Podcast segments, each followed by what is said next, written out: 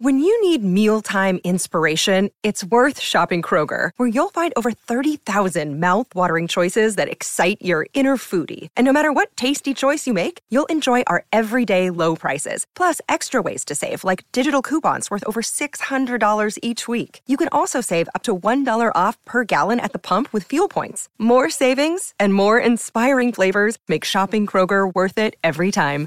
Kroger, fresh for everyone. Fuel restrictions apply.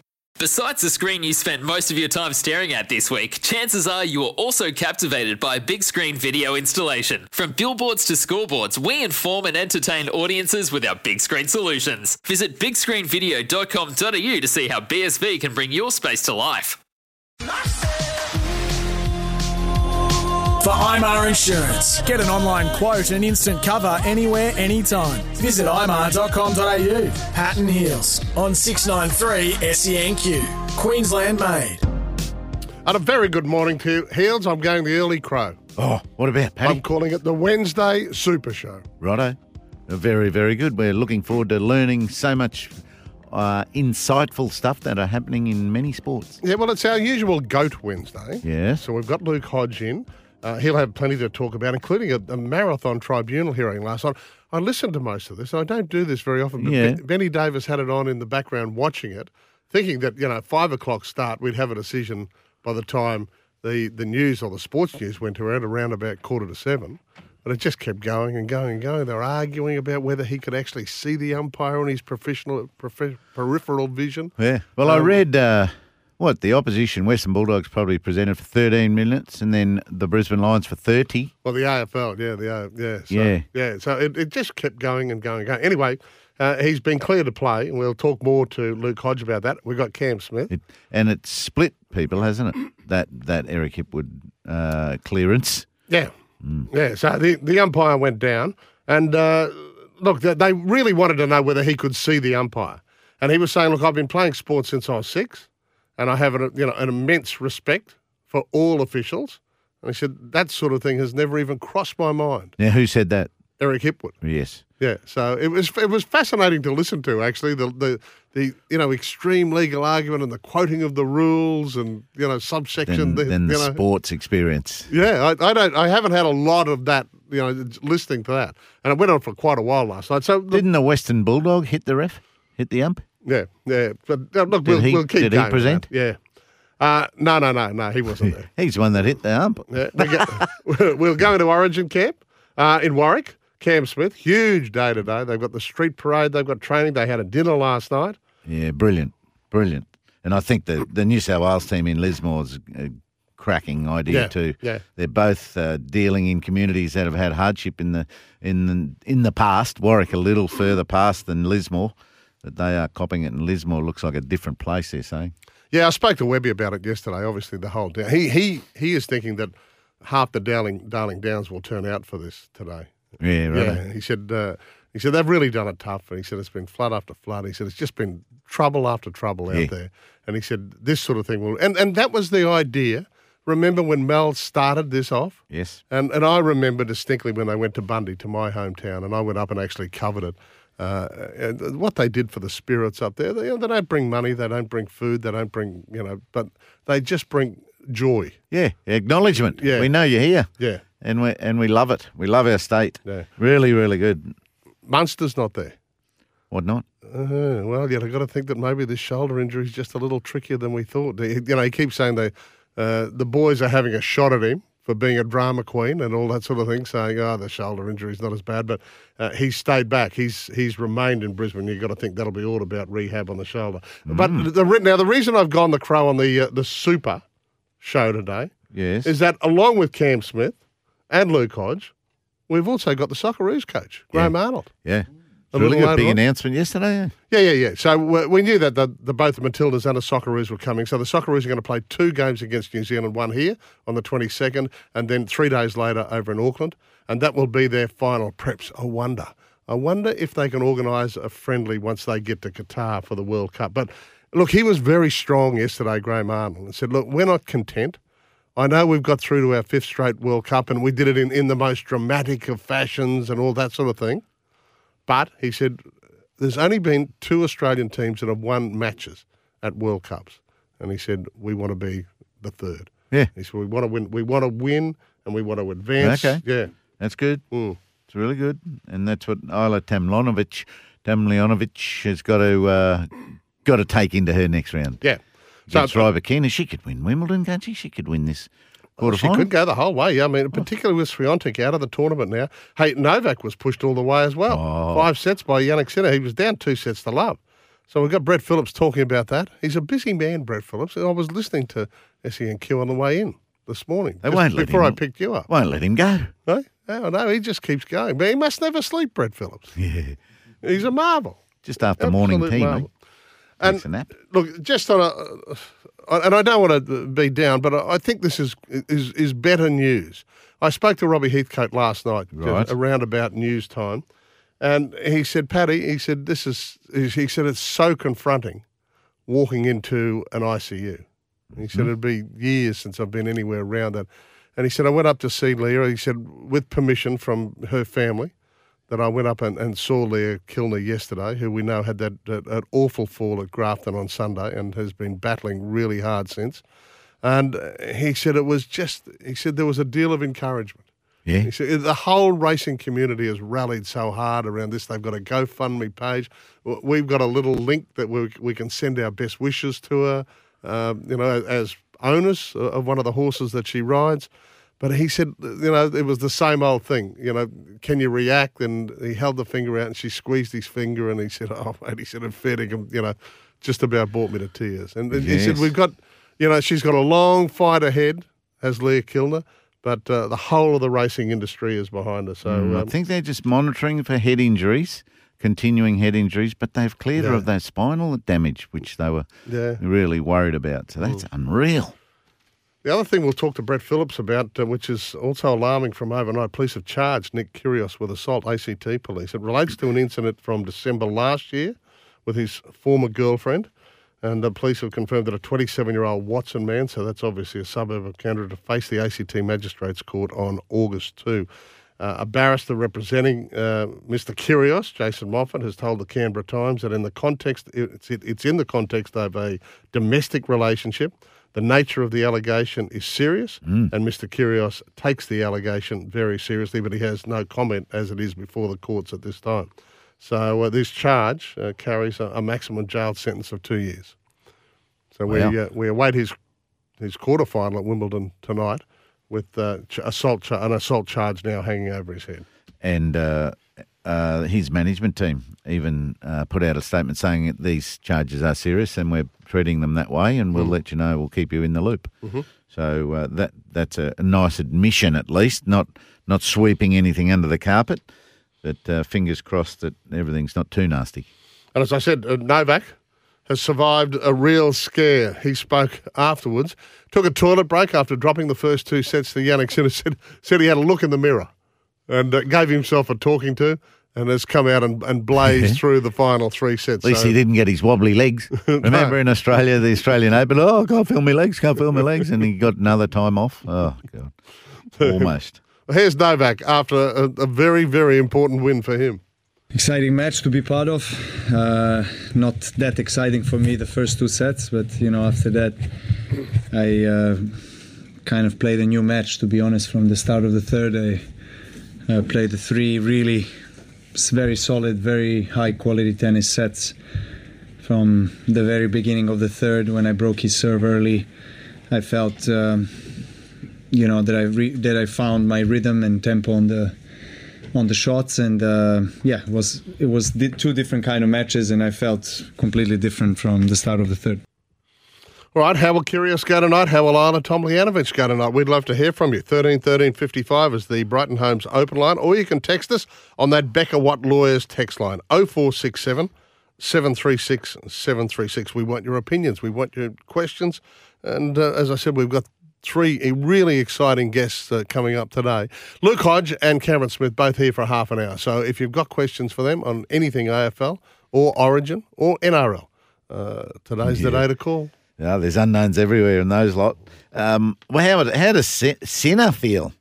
You know, he comes back out of the restroom and, God, where did that hit? Where did that shot come from? like he fi- found his timing He thought, I've got him today. I've got him. He's not hitting the ball that well at all. And boom, Novak comes back and just puts his mind to something and he gets it into the fifth and wins the fifth. So, so Sinner must be thinking a bit like Demon, the Demon for us, two match points and he's out.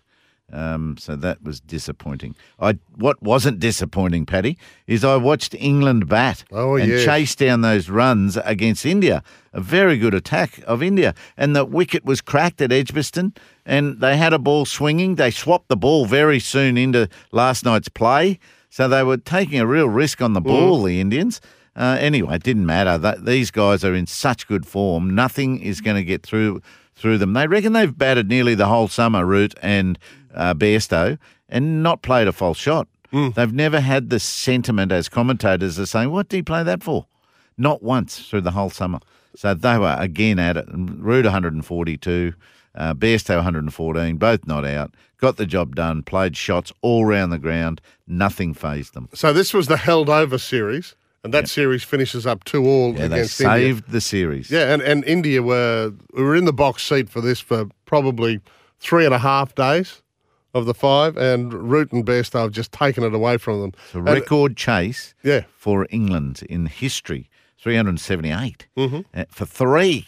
And they knocked over those 119 runs in two hours. Yeah. It's incredible. It's really, really impressive stuff. It's the best English batting I've ever seen. As we know, McCullum has taken over as coach, and they're calling it Baz Ball. And uh, Joe Root was asked about Baz Ball. The first time I heard it was before this game, um, actually. So no, we've we've not been um, using that. Um, Ben's wanted us to be entertainers. He's mentioned trying to be rock stars on the field. Um, so it's more just been about trying to have fun and um, really relish every opportunity you get to to go and showcase what you're about and um, you know put in a put on a show for everyone. You and Johnny feel like rock stars today? I don't think I'll ever be able to feel or look like a rock star. Um, but for 10 seconds, I might have done today. That's what the little pinky was about. Ben watched the Elvis Presley film the other day, um, and he's been doing that all week, so it's a little tribute to him. Certainly deflecting the Baz stuff, aren't they? Yeah. To the captain, the captain, Ben Stokes, who's probably got a very similar attitude to uh, Baz McCullum. I listened to a couple of uh, great interviews yesterday with the the Origin team. Both Paddy Carrigan and Tom Gilbert uh, Yeah. are very easy listeners. Uh, you know, you can you can chat, listen to them chat for quite a while. But I was fascinated by Tom Gilbert. Um, he, he has Origin memories. Uh, as kids, he's got a twin brother who he calls his best mate. Obviously, a family that is so supportive because the family were there for his jersey presentation the other night. But uh, Tom Gilbert, who is the newbie, on the block, thrown into an origin decider so that there gets no more pressure in rugby league. And he said, Yeah, I've got wonderful origin memories. Yeah, I was um, very fortunate. I'm a twin brother. Um, he's my best mate, and um, I just remember Origin nights at school and uh, me and him playing um, footy in the living room, the Origin jerseys on, and always getting keen. And Mum always making sure it was a special night for us too. And um, yeah, for me, that that's what Origin was about. Was about um, the long day on the Wednesday to the eight o'clock kickoff. I'm wearing a Maroons jersey to school, um, and for me, it was with my twin brother, my best mate. So um, I'm pretty lucky that um, next weekend I get to go play for Queensland, but obviously I get to have him there um, in support. And uh, I wonder how Mum made the night special. Let him off homework. I wonder, Yeah, yeah, boys, you can keep playing in the backyard today and go and build each other out there. And cricketing families are always talking about broken windows. Hmm. You know, I, I wonder if the Gilberts had broken furniture No, in the lounge room. Sure. Yeah. Like, Two oh, pretty no, strong another boys. couch. They they did ask who was he in the matchup, and he said, oh, "I think I was Darren Lockyer." He said, "I obviously haven't sort of gone down that path since." And there was a sort of general mirth in the press conference, and that's what we're asking today. Who was your first sporting hero, whether it be Queensland, Australia, global? Uh, it doesn't really matter. But who was the first sporting hero that you loved when you were growing up? Don't forget, give us a call. Brighton Homes Open Line, 13 13 55, and you could win a Signet Power Pack, and they're valued at uh, 60 bucks, Heals. It's uh, 617 going on 618 here. Breakfast with Pat and Heals on SENQ.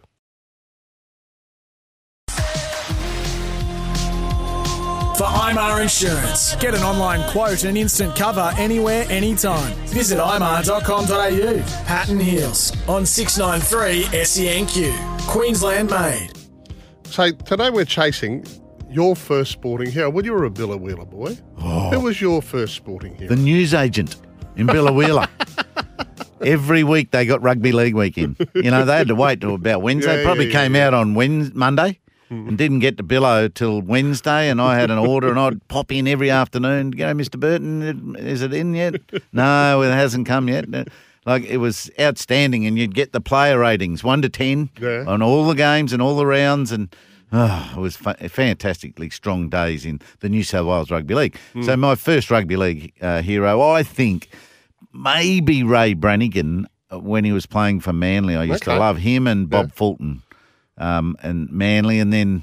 I turned into the Roos. My first rugby league week jersey, you know, mem- remember you used to buy your jerseys Yeah, through yeah, rugby yeah. league week, and then you put a number on it, and you get a padded number on the back of it. Mine was Ron Coote, number eight for the Oh, Roosters, the who weren't the. Roosters then; they were just eastern suburbs. Yeah. Um, so Well, I was a, uh, I was a, a brother's boy in Bundy, Mm. so I became like a St George follower. why? Um, I don't know. I just we related that to related brothers. To, you know, and I, yeah, don't don't ask me the rationale. I've got no idea. No idea. Don't want to know. Um, so I was a Chang man, Oh, Graeme Langland. yes. Were you? With the big sidestep, and I, you know, I figured I'd have a sidestep like him. But I had, a, there are a couple of local ones. You look a bit like him, actually. there are a couple of uh, local ones. You know, like the, the Bundaberg Rugby League was really strong in those days. Yeah. I was a ball boy. We used to play in the morning, the, your, your junior stuff, ball boy in the afternoon. and then, you know, if you didn't have the main match, because there'd be two senior games on, uh, if you didn't have the main match, uh, we'd sort of sneak in under the grandstands and steal people's Coke bottles Yeah, from bottles. between their legs Five and go cents. and cash them in. I think it was only threepence in my day. Righto. I bought my first cricket bat, um, uh, scabbing bottles. Mm. So fifty-four dollars. Grey nickel super short.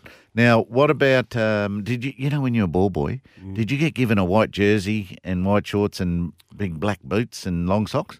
No, we weren't given the boots. Oh, I Billow think- Wheeler had a whole. We did in Bilo. Yeah. And I still wore my foam pads in the side pockets of my shorts to ball boy. that, that would have stopped gravel rash when you played, but but uh, no, I, I I didn't do much falling right. over as a ball boy. Well, we've got a couple of texts coming through. Love Rod Marsh growing up, boys. Just that real toughness in a tough Aussie side. Yeah, he's with a lot of flair Mm. and hair. So yeah, very much so. I, I think Greg Chappell was my first cricket one. I I think from memory, Mm. and then of course Rod Marsh, as I became interested in wicket keeping around the age of nine. Love you to join the conversation. The Brighton Homes Open line, 13 13 55. You can jump on the blow. You could be uh, in there for a chance to win that fabulous Signet Power Pack. It's valued at $60.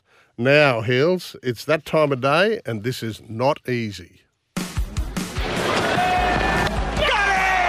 Stump Heals on SENQ, thanks to the Queensland Garden Expo on this weekend. It is on this weekend Yeah, yeah. up in Nambour. Had beautiful The Nambour rain yesterday. They rang me and said, uh, you know, it's looking fantastic. Yeah? No, they didn't ring. me. I was going to say. and we've been on a bit of a Lions theme this morning You know, after this long Graeme tribunal Langlands, hero. Yeah. were you just shattered after the white boots ish- in game? Yes, I was. You would have loved him running out. Oh, look at his boots. Oh, that's mine. I'm getting a pair of those. And then it didn't work well for him. I remember this the Sats grand final too, with the broken Do jaw. you really? Yeah, The yeah, South Sydney? Yeah, I remember seeing that. On, uh, Okay.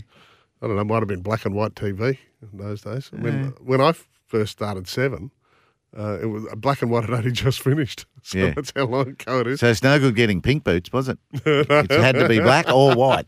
And Langlands went the white All right, you're, you're only delaying the inevitable. Yes, I am. This is not an easy one today. Name the last three different players. The last three different players to have finished an AFL season as the Brisbane Lions leading goal kicker. Last three. The we've had- last three. yeah, so we've had one That- recently. So the last three years, you mean? No, it's not different, different. Yeah, Yeah, so it's got to be got to be different. Oh, so I'd we're say going someone's done it back a few times. Yeah, I can tell you just in the way of a hint, and I'll I'll get bashed here, but we're going back to 2016. Boom, bash. Yeah. So and, and you've, there's three. So I want you to name the three. One's pretty obvious. So Well, tell me. no, that's, that's not the point of the game. Ian. And it's, so it's since 20, what did you say, 16? Yeah, so uh, yeah, three different players who've been Bris- the Brisbane Lions' leading goal kicker. So last year's one. Mm-hmm. I can't even think. I know Charlie went into the top 10. Mm. I wonder if Hodgie will know. We'll ask him. Is Hodgie in today, Mark, or is he still on? Oh, he's coming into the studio. He's, Of course he does. He's pretty committed. well, it's still school holidays, isn't it? Yeah, See, I don't, I they were away maybe last week. Yeah. Uh, well, he'll be in today, and of course Cam Smith uh, on the phone from Warwick, where the Queensland. I think they've got. I think they've got a really early start today. I, I, look, I stand corrected, but I think the street parade's around eight thirty. Yeah, oh, I thought eight. Yeah. Yeah. So they've had a big dinner last night that, uh, Katie Brown was up there for, and uh, she was the one who, who told us that, hey, hang on a minute, we've just had a little running check here on the personnel, and we can't see Munster. And then they sort of confirmed, no, uh, Munster's not here. He's staying in Brisbane for rehab on his shoulder. So there we go. There's uh, your stump heals, uh, Ian. As we go towards 6:29, and obviously the uh, 6:30 news with Vanessa, named the last. Speaking of Lions aficionados, she'd be, she'd be able to get this one. I bet she would. Name the last three different players to have finished an AFL season as the Brisbane Lions leading goal kicker. As I said, we'll have Hodgie along on uh, Goat Wednesday, Luke Hodge and Cameron Smith. Uh, it, very interesting to get his take on this whole Eric Hipwood decision at the tribunal last night. So they found him guilty, but they've, they've only fined him $2,500. So he's free to play against the Bombers this weekend. So it was it was a fascinating listen last night as they went through the rules and the rigmarole of, of how the incident happened and questioning uh, Mr. Hipwood. So it was uh, yeah, I'd love to get Hodgie's take on this because it has, as you said, has split the AFL community. There's, uh, there's strong opinions either way. All right, we've uh, that's Stump Heals. Uh, this is breakfast with Pat and Heals on six ninety three. SENQ, it's time for your 6.30 news with Vanessa. So, Heals, apparently Mark asked Vanessa this question. As we know, she is our resident Lions expert, and she got it right Oh, she didn't come on and Goat see me. Wednesday. Vanessa. And uh, Cuzzy Bro hasn't sent through the answer on your big screen there, so and I know you've been looking Even at it. looking today, wasn't I? I've been reading through the text. Question was, uh, where are we? One hour? No, you got yesterday. didn't Yeah, this is why you're so irritated, I guess, Balmain. Yeah, well, I'm I'm just about at the point of no clues whatsoever. Oh, at the point of. Name the three different players to have finished an AFL season as the Brisbane Lions leading goal kicker. So the last three. The last three. And I, and I gave you, the only hint I gave you that it goes back to 2016. So Hmm. That there's a common thread like, there. Is it around the 50 mark? The the goal scoring? Uh, there were a couple of 50s there. There were a couple Hmm. lower than that, actually, Yeah, yes. When we were going through tougher well, okay. times. I'm going Charlie Cameron, uh, Link McCarthy, Hugh McCluggage. the skipper's going to be very disappointed. Zork's one of them. I saw him up there. He's kicked nearly 200 goals. Is he one of them? Yep. So Charlie has won the last three. Uh, in 2021, 55. In 2020, in 2020, 31. And in 2019, 57. Eric Hipwood, who uh, escaped with a fine at the tribunal last Ah. he has night. 12 months 20 out and we forget about him. Yeah, in 20. No, this was 2018. Yeah, that's right. 37. And then the two years previous to that, so 16 and 17, was Zorks. He must have been pushing up for that, eh? Mm. To get up and win, pushing up the ground. Good on you, Zorks. Yeah, so that's one for me. I saw yesterday Fabulous. that he's quite up there in the top 10. Um, and But uh, Charlie has got a pretty good record. Mm. 93 games for, you know, mm, something like 105 goals or something. All right, the Queensland Garden Expo is on this weekend at the Nambour Showground. Nambour Showgrounds. Get your tickets online or at the gate. We'll go straight into a sports goals, update with uh, Mark Braybrook, thanks to Shawl Unify, your national uniform experts uh, for construction, healthcare, government, hospitality, corporate, retail, transport, and logistics.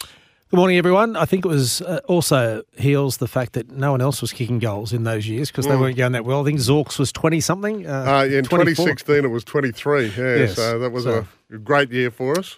Reece Walsh is set to return to the Broncos. He's been allowed uh, permission to negotiate, but only with the Broncos. He's got another year left on his contract at the Warriors. There was speculation that the Dolphins might have uh, been a destination for Reece Walsh, but as it stands, he's only allowed uh, to negotiate with the Brisbane Broncos. So um, that will develop, no doubt, in the next few days. Speaking of the Warriors, Andrew Webster is firming as their coach. He's been uh, an assistant coach at the Tigers. He was also a, lower under 20s coach uh, when I was calling the under 20s on Fox a few years ago, and now seems to be the one that um, they're favouring uh, at, at, the Warriors, which mm-hmm. is interesting. Yeah, it must be pretty convincing in his presentation. Yeah, yeah. Charnze, He's been an assistant at the West Tigers. Mm and now he's convinced someone that he needs to be a head coach. Well, well yeah, he, that's one of the places he's been at. Uh, Charnze Nicoll-Klokstad is heading back to the War- or heading to the Warriors back home, so he's been allowed uh, to be released from the final year of his contract at the Raiders. A number of changes for the Brisbane Broncos for this week. They've got eleven players out. Uh, the Brisbane Broncos and Zach Hosking will make his debut. The son of the mule, David Hosking, mm. who. Uh, played with Manly and South, and I played against the Mule, and I also yeah. refereed the Mule in Manly Juniors, and have known David since he was about seventeen. So, well, Gilly was up at the in the newsroom last yesterday when the news came through. He said, "He said, is that the Mule, son?" Yeah. He said, "We yeah. love the Mule. The Mule was a great bloke." Yeah. well, I'm going to try and get the Mule on the show tomorrow because he is a great bloke, uh, David Hosking, and uh, played with Manly and South in those really tough days, if we can call them those, the the eighties, uh, mid eighties, etc. With some of the greats uh, at South Sydney as well, and at Manly. So yeah, good to see young Zach make his debut. Come to Brisbane for an opportunity, playing with Wynnum, doing really well. Tesi Niua's back, Ryan James is back.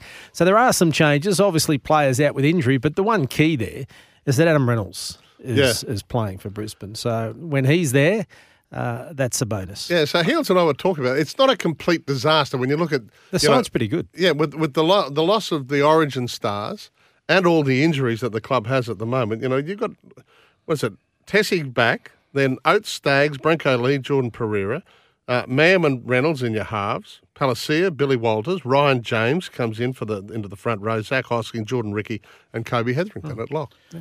yeah, with a new desire of wanting to step up and fit into the structures yeah. of Kevin Walters. It's it's going to be it's a great test. Mm. Jayden Brailey has been named on the bench for the Newcastle Knights. He injured his Achilles in the pre-season, so this will be his first game back for Newcastle. Very good player, brother of Blake Brailey at Cronulla.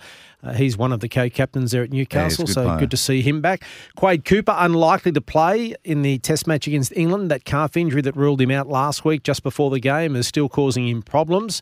Sam Stosur and Matt Ebden are into the mixed doubles semi-finals at mm-hmm. Wimbledon, which is a good news. Sam may still jag another Grand she Slam just title keeps going before, on and on. She's a marvel, she, isn't she? she quits. As you mentioned, Pat, Eric Hipwood has been found guilty at the AFL tribunal, but fined two and a half thousand dollars. The Suns are set to announce in the next day or two, potentially today, a two-year hmm. extension mm. for Stuart Dew. Uh, England beat India by seven wickets. They finished at three for three hundred and seventy-eight. In years gone past, anything over three hundred was basically almost no. Mm. You're not going to get it three for 307. It's becoming quite the norm for teams on the fifth day because pitches aren't deteriorating as much. Uh, there was plenty of cracks on that one. Yeah. They, they just batted really well. That's their fourth big chase. Yeah, Bairstow 114, Root 142. And let's finish on a positive.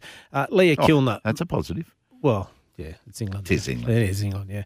Uh, Leah Kilner is making progress, uh, which is wonderful news. Uh, still a long way to go. Yeah. But from where we were 48 hours ago, um, great stuff. And the amount of digital e-cards or whatever it is. I went on there for our little syndicate with the Queensland Rogues. There are hundreds and hundreds and hundreds on there, so she's getting a lot of support. Yep. Well, uh, as I mentioned at the top of the show, I spoke to Robbie Heathcote last night, and he just said uh, he said to the family, "We've got to keep the media." informed about this because the media is the conduit to getting the information out there because there is just so much interest in Leah's welfare and uh, he, he, you know, he he's just so emotional, Rob. He always is, you know, when he mm. trains a big winner or something. But he was saying to me last night, he said, "Oh, Paddy said it's just so confronting to walk into an ICU." And then he said to you know to have a squeeze my finger, and he said it was just so heartwarming. So look, you know, we wish her the the very best. Hey, we've got to get to uh, Stump Heals is not our only competition. Oh, the rookie recruit. Exactly right. SENQ's rookie recruit. Your chance to be part of the SENQ commentary team in a private suite at Suncorp for the decider. As the auditions are rolling in. That's right. You can go to the corporate suite, Sit beside Sats as he calls the game with Mark Braybrook, calling Queensland home to a series win. All you've got to do is record yourself calling some of a game, around 15 or 20 seconds. There's quite a few had a go. Heals and Benny Davis have had a go. Then you can tag us uh, on Instagram or Facebook at SENQLD, at SENQLD, or email us at pattern, patternheels at sen.com.au, or you can give us a call and do it live on 13 13 55. And he'll said he'll give big points if you do it live. Yeah, good waiting. Mm-hmm. All right, it's 6.40 here on Breakfast with Pat and Heals at SENQ. For IMAR Insurance, get an online quote and instant cover anywhere, anytime. Visit imar.com.au. Pat and Heals on 693 SENQ. Queensland made. And we're calling it our Wednesday Super Show, Heals, because not only do we have our goats as usual for a half hour, we've got their undivided Luke Hodge and Cam Smith, but we've also got the Socceroos coach Graham Arnold. Yep. A little later on. That's great. Those matches they've announced against New Zealand, are they to commemorate the 100 years of competition between our two nations? Yeah, I'm certain that'll, that'll be part of it. There will be celebrations, but they're also, you know, critical lead ups to World Cup. Yeah. Yeah, they've got to get the squad. He said he's basically going to play his entire squad. And I think uh, the final squad to Qatar will be 26. I think that gets whittled down eventually to 23. Mm. Uh, so that you know he'll basically have a couple of full sides, or probably you know the equivalent of three full sides here at his disposal. and He's going to run them all around in these matches. So New Zealand they're very, narrowly very missing out in the World Cup themselves, Mm. so that should be a good comp. I wonder if it'll, we'll get a penalty shootout for Redmayne to have another crack. I bet you're going to ask him about Redmayne. Yeah, yeah, definitely. Well, that, that's not one of the great jobs of the world, is it? A penalty shootout wicketkeeper, goalkeeper. Ah, yuck. Hey, yesterday, and of course Cam Smith will be joining us from Warwick, where the team has uh, has taken over the town. They had a big dinner last night. They've they've got a parade. I think it's around eight thirty this morning. They're having a training session, coaching clinic with the kids, and all that sort of thing. A lot of excitement up in Warwick, uh, where there has been a lot of devastation as well. So the Darling Downs getting the. Uh, the- they're in the grip of Maroons mania right at the moment. So, so too are the Maroons. Paddy Carrigan uh, giving a, a big rap to uh, the guy that he was facing last week, to Tom Gilbert. Uh, they were they were opposed in the uh, the derby, but Carrigan uh, is very pleased that Tom Gilbert has been summoned into this Maroon side for the decider. Hope so. He's killing it for the cows. So um, yeah, he's a bit of a feisty young fella. So um, nah, he'll be good. Hey, he's um, I think he's shown you know to get picked in a game through decider. Um, when people say it's all on the line to get picked to make your debut, says something about you as a person. So um, I'm pretty excited to strap up against him. Bit unfortunate that he's um, got two wins over me this year already, but I'm excited if we can get one together. Geez, I hope he can live up to the comparisons of the paper today. He's compared to Gordon Tallis. How good's that? So he must be fast. He must have nice evasive skills and a real hard fella. Yeah, but he, he doesn't like the madman tag. No. No, I'm no madman. Um, I think that's probably what's helped me get get um, this jersey this year is probably stepping back from that role and just focusing about myself and just going about my footy in the best way. And uh, for the Cowboys, I was about doing what the team needs each week. E- Each week's a different responsibility for myself, and um, obviously, come game three, I hope I'll get a responsibility and just go and do that job. Um, yeah, no, he's pretty organised, isn't he? he? He's just dealing with pre-camp and Mm. early camp nerves and not overthinking it and getting his basics together.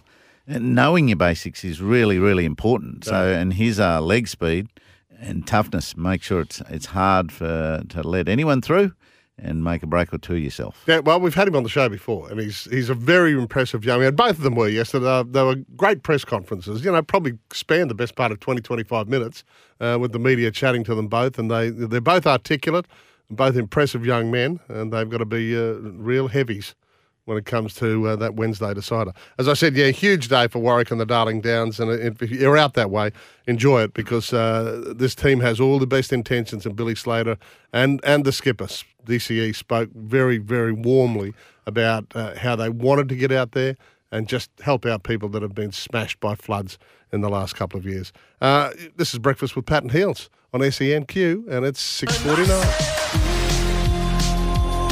For IMAR Insurance, get an online quote and instant cover anywhere, anytime. Visit imar.com.au. And Heals on 693 SENQ. Queensland made. It's 6.54. The TAB, Queensland Winter Greyhound Racing Carnival is here. Gamble responsibly, though, and if you need a bit of help there, call 1-800-858-858. Uh, the, speaking of the Greyhound Carnival, the big lift out today in the Courier Mail featuring our two fave jockeys, Ben Thompson and uh, uh, Mrs. Stephanie Thornton. Yeah. Um, with G'day, Steph. Yeah, well, uh, Ben's dad, Jason, is one of the top greyhound trainers in the country. And uh, he'll obviously be involved in these big races uh, tomorrow night. We'll, Equaliser is back. That's what they're saying. Mhm. Ready to chase that big money in Brisbane. we'll have a chat uh, tomorrow night. There's, yeah, there is big, big money. Steph, look how shiny her ring is on her wedding finger. Oh, good on you, Steph and Ben. All right, uh, we're at the sunny coast today, though, with uh, racing. Chris Nelson about to join us. Uh, uh, the big wet hasn't helped lately, has it? It hasn't. Good morning, Paddy. Good morning, Heals. Uh, no, all that rain and tell you what, guys, how cold it's been this week. It's been a bit nippy, hasn't it? Mate, Oh, you're a former yeah, okay. Victorian, Chris. I know. I, I, but uh, I tell you what, I had to go back to Victoria, as you know, for a couple of weeks recently, and uh, for a couple of uh, days recently. I think it was warmer down there than it was up here the last couple of days.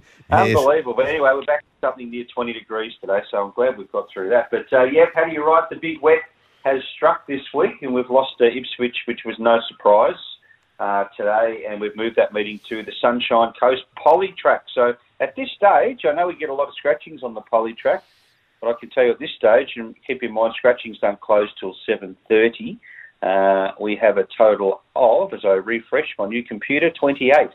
So there we go, getting up there. So we'll just happen to see what we'll hope to uh, not get too many more before 7.30. No, and, I mean you've you've removed your worries of Ipswich. It's not your favourite track to tip on. And uh, what what do you like on the poly, mate?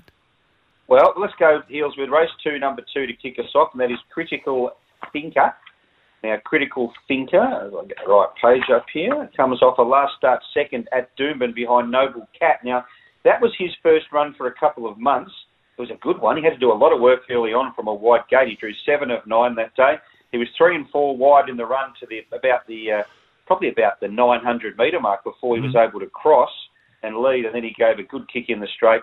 Was run down by Noble Cat late, but I thought he was very good there. And that run under his belt, I think he'll be hard to beat here. So race two, number two, Critical Thinker. I'll go to the next race, race three, horse number five here, and that's Ron Lee Gell, one of Kelly Schweida's. Kyle Wilson Taylor will ride. Uh, this filly had always been looking for distance. She got to 1400 metres at the Gold Coast last time out, and she was pretty good from the back of the field. She rounded them up. She gets an extra couple of hundred metres here, up to 1600 metres. She only has to handle the poly track. I think she can make it two in a row. So race three, number five. Then we'll go to race four. Love the name of this horse. Always makes me hungry. Number three, Apple Tart. For Stuart Kendrick and Kyle Wilson Taylor again.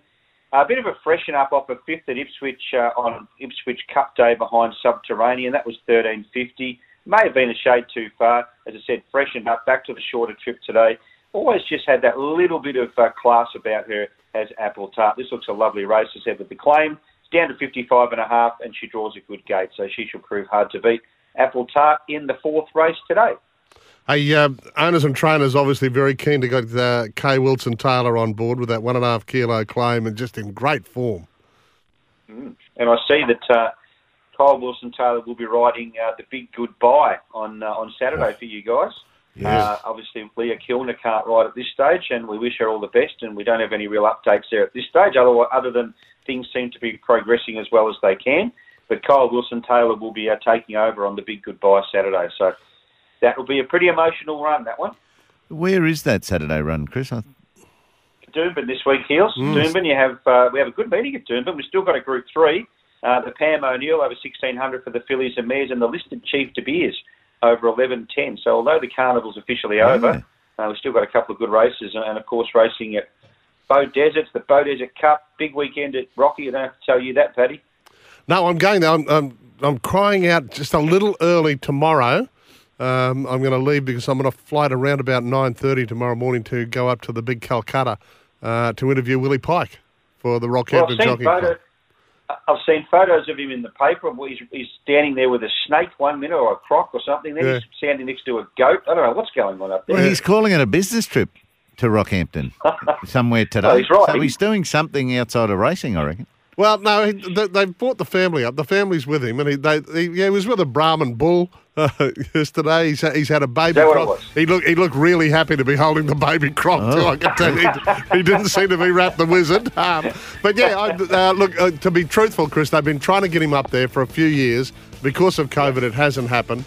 Uh, they love him up there. The, all the punters in Rocky just love the wizard. So, uh, yeah, I get the privilege of uh, interviewing him tomorrow for their big Calcutta Day. I'm really looking forward to it. Then, of course, you know, uh, you're right. And I know Tony Gollan's a huge supporter of it. They've got. Uh, They've got Newmarket Day Friday and then the Cup. So, Chris, thank you, mate. Love to, lovely to chat. And don't forget the Tab Queensland Winter Greyhound Racing Carnival is in full swing. Big, big night tomorrow night.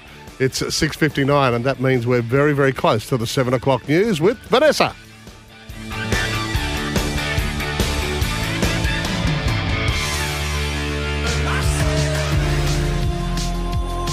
IMAR Insurance. Get an online quote and instant cover anywhere, anytime. Visit imar.com.au. Pat and Heals on 693 SENQ. Queensland made.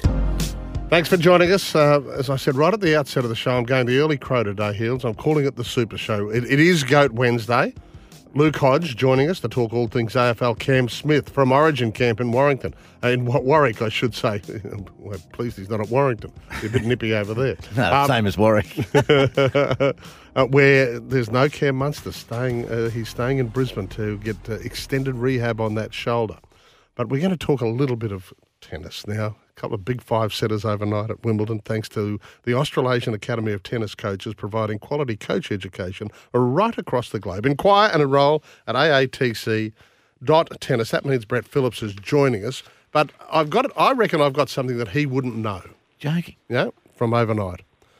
So Kate was there and William. Mm-hmm.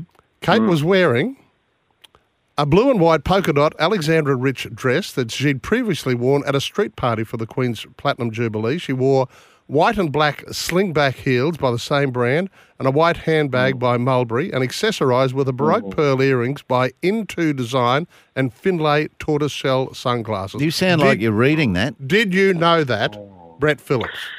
Your attention to detail, Pat. Just, uh, I'm mesmerised by uh, that detail. Look, she got a lot of uh, got a lot of camera time uh, overnight. Her and Wills, who started in the royal box and then went to the through the secret tunnel led to court number one to get behind uh, Cam Norrie. Uh, they were out in the public there with uh, Tim Henman, so uh, big day. Yeah, a lot of camera time uh, on the on the Royals, but uh, no, look, I appreciate you giving me that finer detail. I like the Mulberry accessories. Good, good. Um, not a not an extremely busy day uh, yesterday, Brett, but uh, pretty high quality.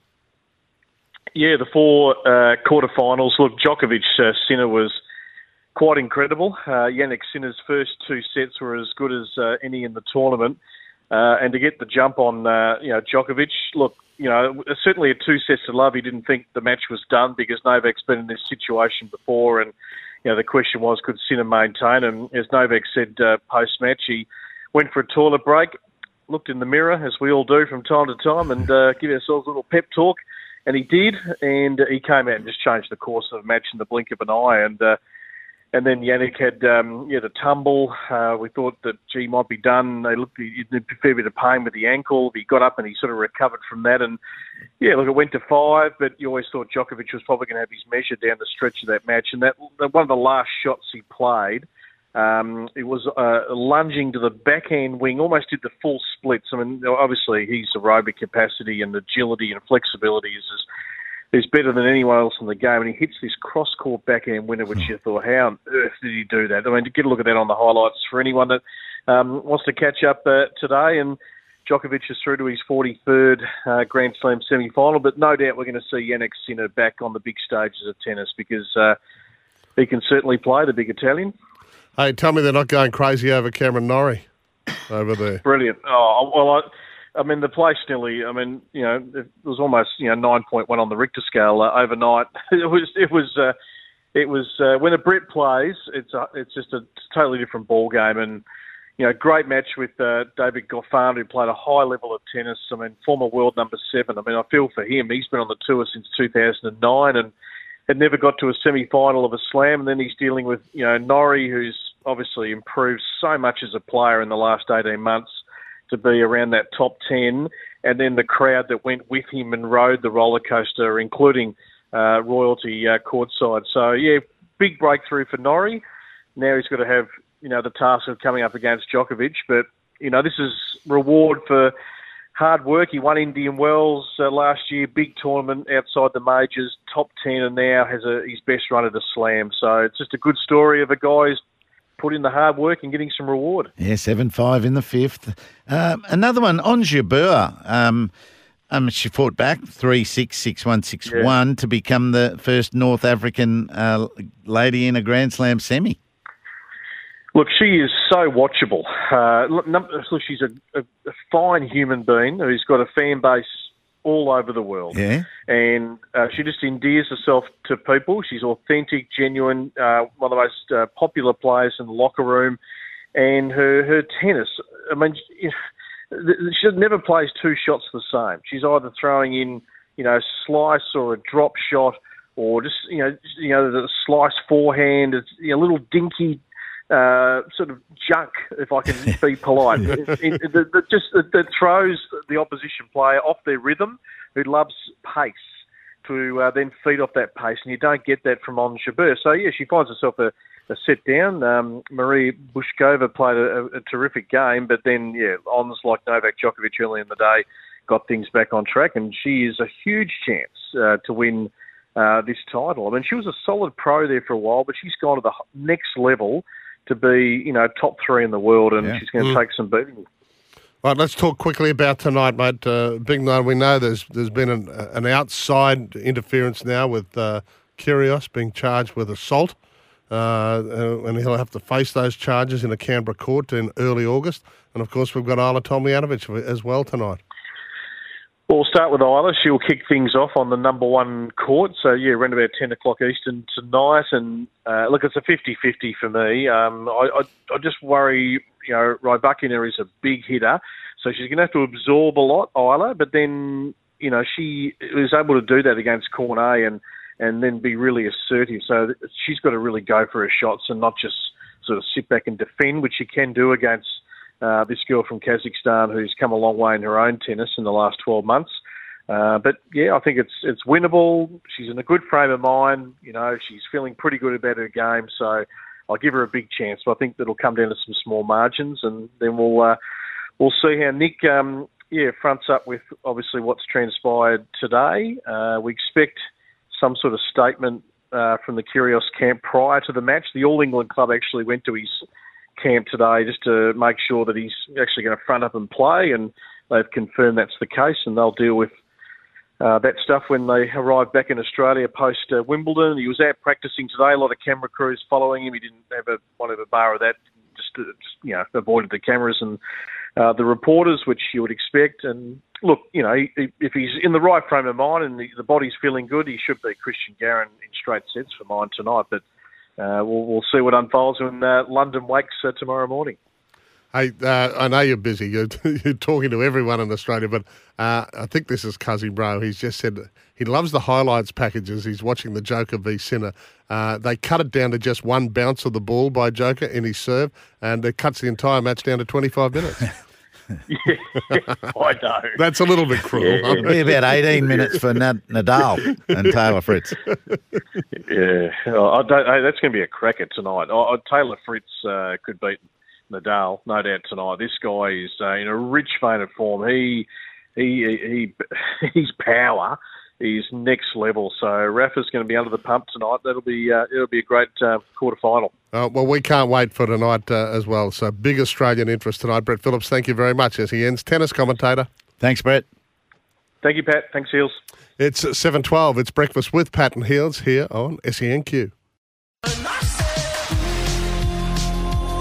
For IMAR Insurance, get an online quote and instant cover anywhere, anytime. Visit imar.com.au. Pat and Heals on 693 SENQ. Queensland made. So the little website I'm on here, Heals, has Ajla Tomljanovic's matches uh, from match from about 10 tonight. Yep. Uh, and for Nick Kyrgios, he's on court one against Cristian Garin um, closer to midnight.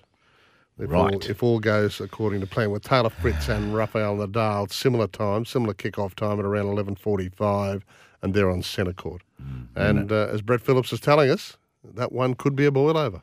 Yeah, well, I mean, it's the, a, a very, very rich vein of form for a massive server against one of the best returners, Rafael Nadal.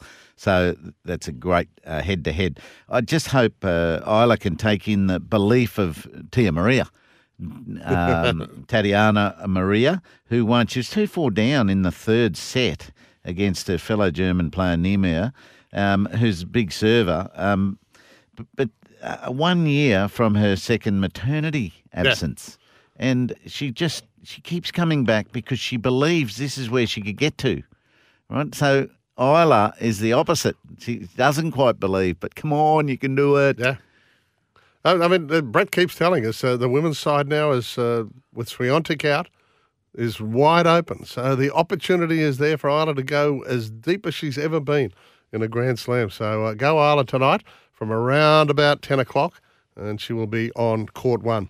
Hey, Luke Hodges arrived for Goat Wednesday. He's the wandering around like a headless chalk. Well, we've removed his table. I know. His workbench in front of the TV's not there anymore. We've got a big window in front of the studio, and he normally sits just outside doing all his notes because after our half hour, he goes with uh, Gerard Whateley in Melbourne as well on SEN. So he's got a very busy morning, and he takes all his notes. I think, to, to be truthful, I think his half hour with Gerard, as opposed to his half hour with us, is a deal more forensic when it comes to the AFL. We tend to have a little bit of fun with it and uh, a bit of chat. Uh, but uh, yes, I think it's a little bit more in detail what he's talking about. Oh, he's so good with his and, uh, detail. He- He's the best. He's the best I've heard. he is very good. And of course, Cam Smith will be joining us as well from Origin Camp in Warwick. Hey, uh, Stump Heals is not the only competition we run on this uh, fine sh- show, No. Heals. No. A rookie. SENQ's E Rookie Recruit. Your chance to be part of the SENQ commentary team in a private suite at Suncorp for the decider. Yes, all those facts are true. You could be in our corporate suite as M. Braybrook and Scotty Sattler call home Queensland in the decider on next Wednesday night. All you've got to do is record yourself calling some of a game. So we only want 10, 15, 20 seconds and then tag us on Instagram or Facebook at SENQLD or email us, pat and heals, one word, pat and heals at sen.com.au, where you can call us and do it live on 13 13 55. So the time's running out, obviously, so get your entries in ASAP. Now, Linda has uh, has sent in a little entry here, which has caused quite a deal of controversy uh, in the studio. Uh, let's, let's listen There's to not Linda many first. female commentators, is there? No. They're on sidelines, not live. Mm-hmm. Can the Broncos do it? Final seconds to go. They take the grand final? And try, try, try. So we've moved from Origin to Broncos winning the grand final, which is just as good. We'd be we'd be very happy with that. But you're not happy, I mean, because your entry went in without the sound effects dubbed, whereas Brixie has oh. dubbed sound effects Oh, under Linda, Linda's- Linda, Linda. See, he's running around putting those sound effects underneath Linda's commentary. And there's mine still sitting there 10 days later. Nothing. All right, let's hear Heals with the Oh, crowd. you've done it ah, noise. already. He's done this within a minute. Two minutes of Origin 3, 18 metres from New South Wales try line, Queensland. Papali'i, he storms onto a flat ball from Grant. He finds space, breaks the tackle of Martin, veers left, long ball over the top to Cherry Evans, straight to Munster. Valentine Holmes to Tuolangi. He's gone airborne over the top of Brian To'o and touchdown. Queensland, a minute and a half to go. Two points ahead. Kick to come. Sounds like Sale of the Century background, that, Brixie. So now, now the divide gets even further. Studio because applause. Grant went out and and bought all the sound Mm-hmm. effects for his, whereas we're providing them for free here. anyway, it's good. It's good. And what a what a an experience you'll never forget. You'll never forget it. Sitting in a commentary box, an origin match with that crowd going Mm-hmm. off, in and out of the ground. Oh, very good. Great comp. All right, it's uh, 7.22 here, Breakfast with Pat and Heals. Hey, we're also discussing today who your favourite sports star was back when you were young. back when you were a youngster. And, and we lead to this after Tommy Gilbert did a, a, wonderful press conference yesterday. Went for the best part of 15 minutes, and he was talking about he and his twin brother, who's his best mate, used to put their Origin jerseys on, their Maroons jerseys on come Origin night, and Mum would let them stay up late because 8 o'clock kick off, and they'd be tackling each other in the lounge room, and as you suggested, Heals probably breaking furniture somewhere along the line. But he said he was, in those early days, Darren Lockyer. He said things have changed a little bit now. He's a muscle man up front now, hard running forward. But uh, uh, yeah, who was your favourite? I look mine as a kid. Uh, mine was Chang. Uh, Graeme Langlands with that big, big sidestep, and then you'd go out in the in the backyard and try and emulate stepping around your mates in the backyard, chiming into the back line. yeah, yeah, yeah good. good Thirteen fifty. 13 13 55. Uh, we'd love to hear from you this morning. Uh, now, you have been poisoning the pen or sharpening the poison pen? it's not supposed to be poisonous. now on breakfast with Pat and Heals, Heals gets his gloves off.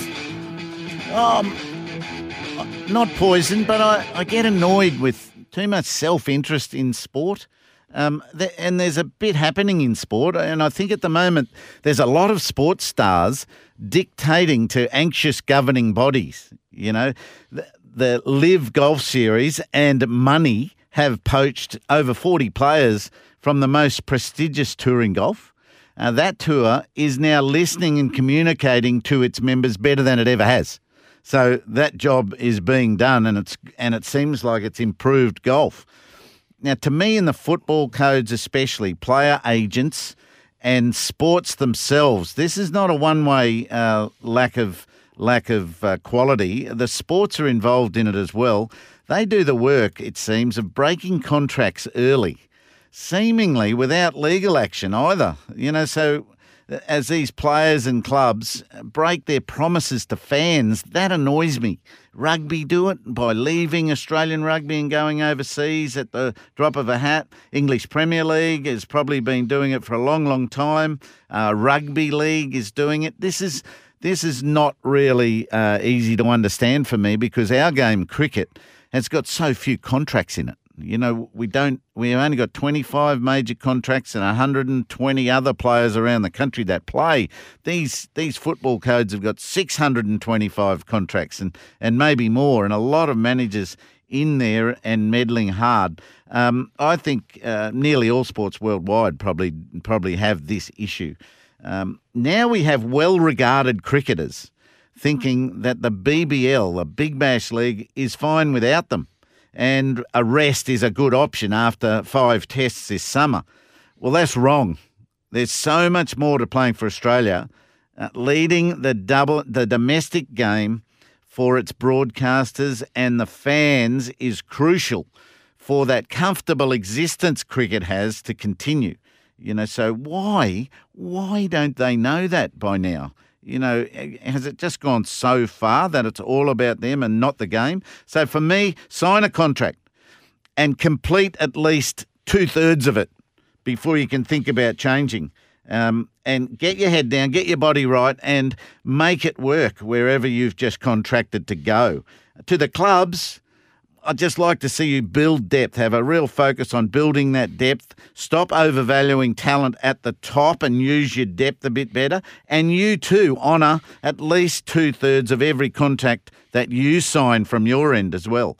I'd just like to see these anxious um, sporting bodies recover some respect, communicate better, and be partners rather than putting up hurdles. You know, do do I have to accept such self interest on both sides? I, I, like players swapping or leaving for opportunity, not so much the financial greed that we see too often. It annoys me. But uh, are the players in charge? 13 13 55. Does any of that annoy you?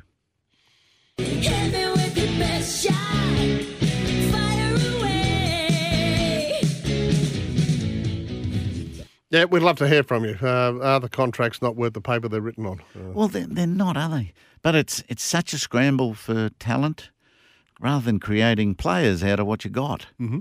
13 13 55. Uh, give us a call. That's Gloves Off uh, with uh, Ian Healy this morning. Hey, uh, now, speaking of cricket, Heals, uh, Mick from Castledine, he said, My favourite sports star growing up was Michael Slater. We were only talking about him uh, in the car yesterday going home. Unfortunately, he's a troubled soul of late. Yeah, we wish him the best, uh, and uh, you know that a, a couple of your very high-profile mates uh, in cricket have, have been reaching out but just can't contact. We hope that he's going well. We know he's in rehab, and we, we just hope that things are slowly working out for Michael Slater because uh, when he's at the peak of his powers, he's a, he's a wonderful man to, to be around. Oh, he's a, he's a wonderful idol to have too as a kid. And, you know, very fast feet, strong, strong at the crease, play all the shots, and a great passion for who he's representing.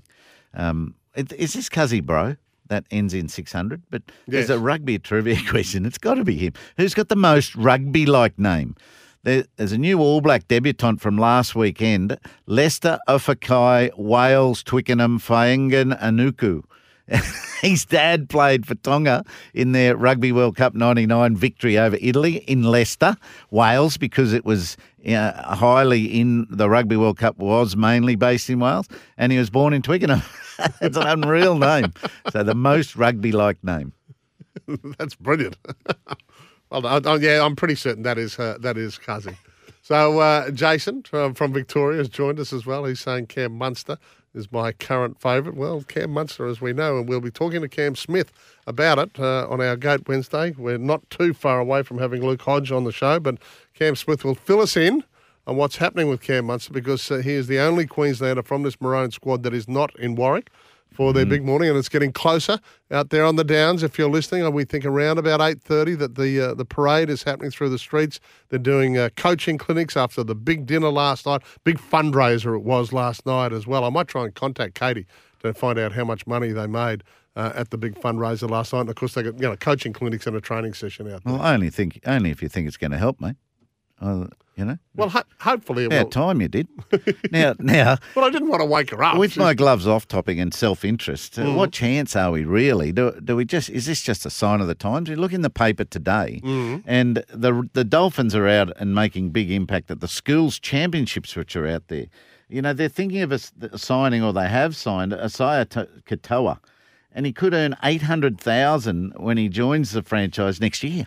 But it, that's over three years, right? Yeah. So that is a big amount of money, and I just hope he can commit and show some real sacrifice there.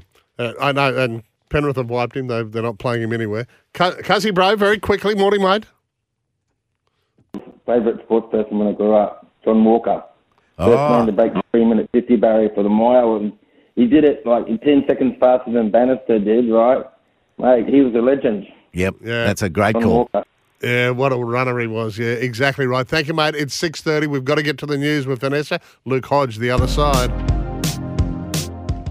Discover today why it's better to build with Brighton Homes. Call the Brighton Homes open line 13 13 55. Yes, 13 13 55. And you could win a Signet Power Bank valued at $60.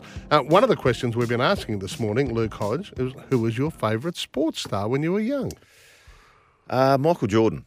Oh, okay. You went straight to the top. Straight okay. to yeah, straight to. Oh, growing up, you used to see one game of basketball um, a week, and it was always the Chicago Bulls. So Yes. used to grow up watching what he could do, um, and probably still to this day still is. You still see his highlights and think how good he was, and of course Ian Healy.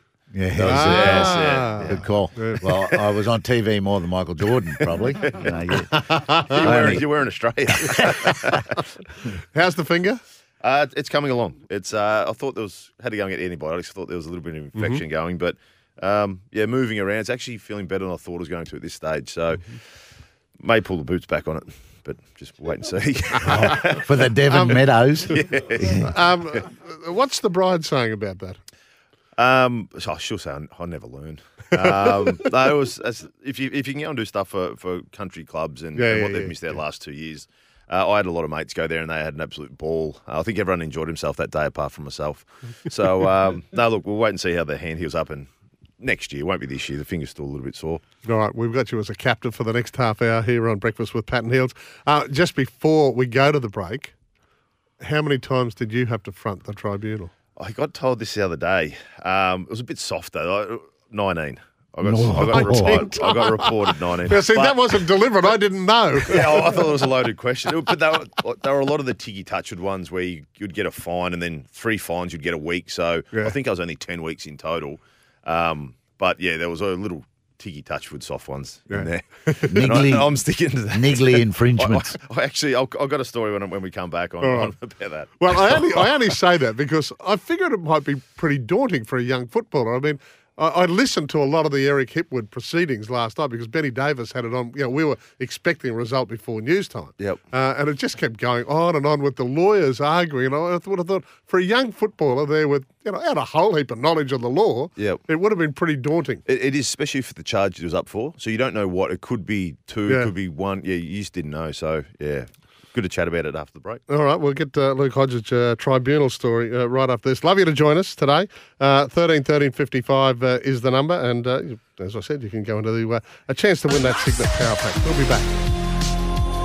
For IMAR Insurance. Get an online quote and instant cover anywhere, anytime. Visit imar.com.au. Pat and Heals on 693 SENQ. E Queensland made.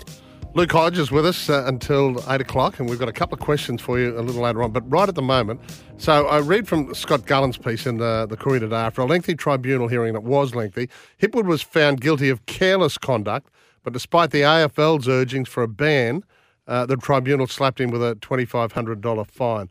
Uh, even the tribunal chair said it was a, a complex, uh, you know, a complex incident. And and Hipwood said during his evidence that he would never deliberately push or put an umpire at risk. And uh, at one point, the AFL asked for a two-week suspension for the real potential of injury for the umpire.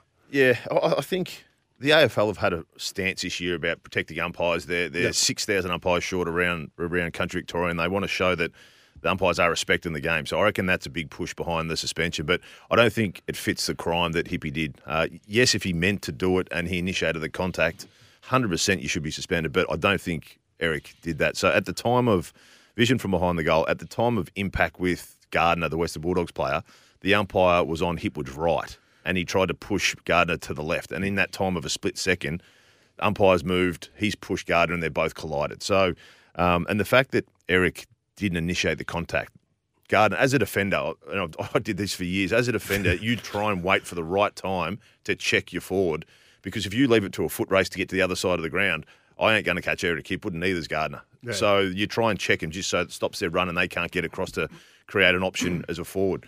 Uh, and that's what Gardner did, as every defender would do. But the only thing is, if Eric gets fined for that and he didn't initiate the contact, a lot of people have come and said, "Well, hang on, there's two people that made contact. Why didn't Why didn't they both get fined?" But uh, I think it was the, the right choice not to suspend him. There was too many questions. There was too many doubts around um, to, to suspend a kid for that. Here, here, and, and I, I don't think it was a split second be- either because the re- it's good pace and your footage you released the behind the goals footage that you had and it's been talked about on Twitter as being a saviour, right? Because the, the I reckon the umpire has gone another three metres and he's been pushed two, and in that three metres of the umpire he's veering left and about to step left Yep. and he stepped bang right into him. What what would have made it frustrating for an opponent?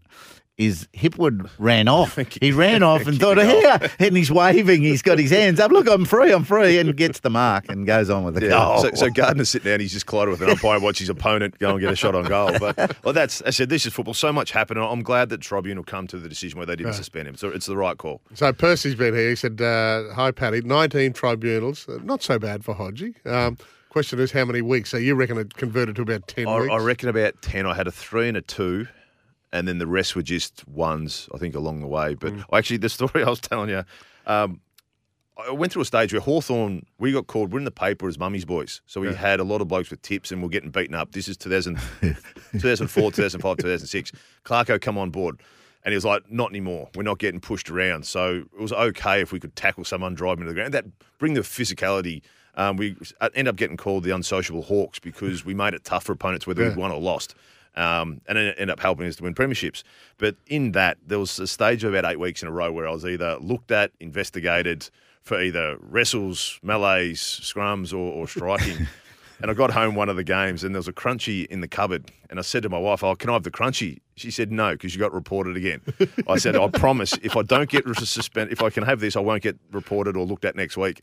And that became a trend for about two years. Every time that I didn't get suspended or looked at or investigated, I got rewarded with a crunchy. So the little things, it's the little things that count in life.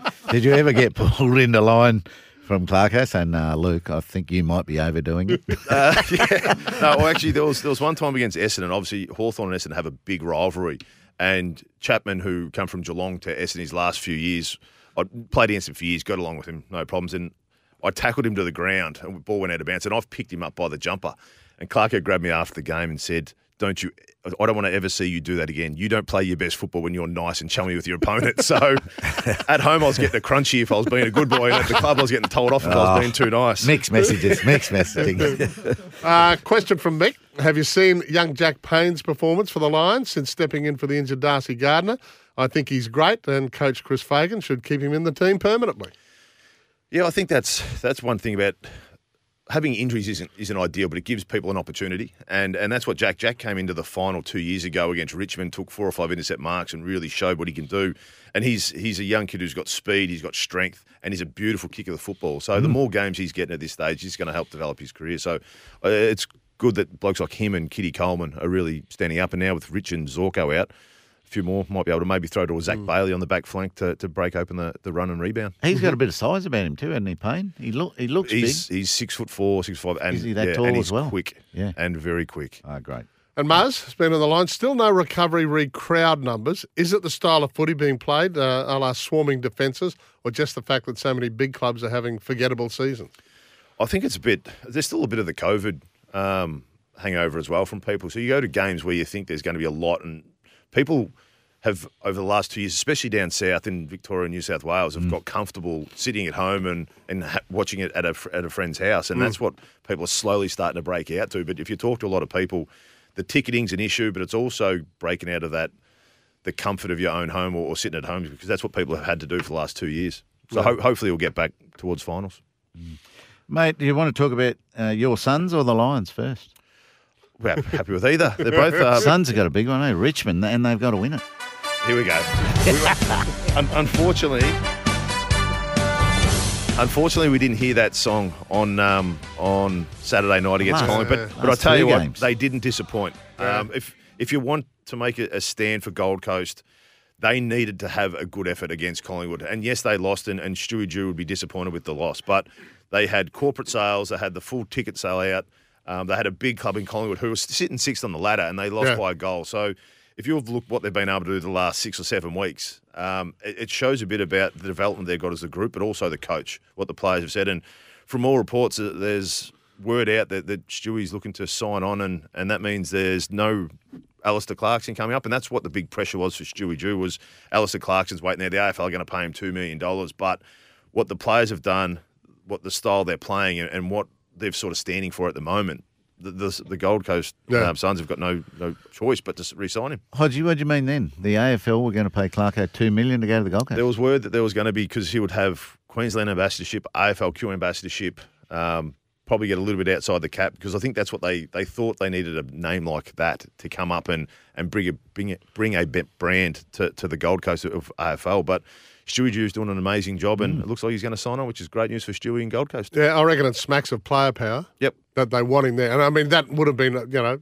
primary in this whole conversation. Do the players want him there? Without I- a doubt. Yeah, and he's got it. Look, I don't know whether this is just timing, but he's got a press conference scheduled today. I mean, he has a regular weekly press conference anyway because he's coach. Yep. But uh, his is scheduled today, so maybe the, the big news could be released. uh, Fingers on crossed, and he's, today. and he's doing it without his best player. Yep. Yeah, well, a You've got- couple of good King- players Yeah, are- they've are got a out. lot. They've got a lot of injuries down there. But King, I, I wrote him off as soon as they lost King. Yeah. But they've been able to bring in um, Chol and also um, Casboult from from Carlton just to fill in a void. And that's what a good team is. If you start to lose a few of your big players, you need blokes stepping up and just playing their role. And that's what they've been able to find all over the ground. All right, we'll talk about the Lions right after this. Lions and Essendon from one, uh, right here on 693 SENQ, then straight into the Broncos Dragons. So a big Sunday here for our footy followers. We've got Luke Hodges, our captive until 8 o'clock this morning. Uh, you're listening to Breakfast with Pat and Heals on SEN. It's 748.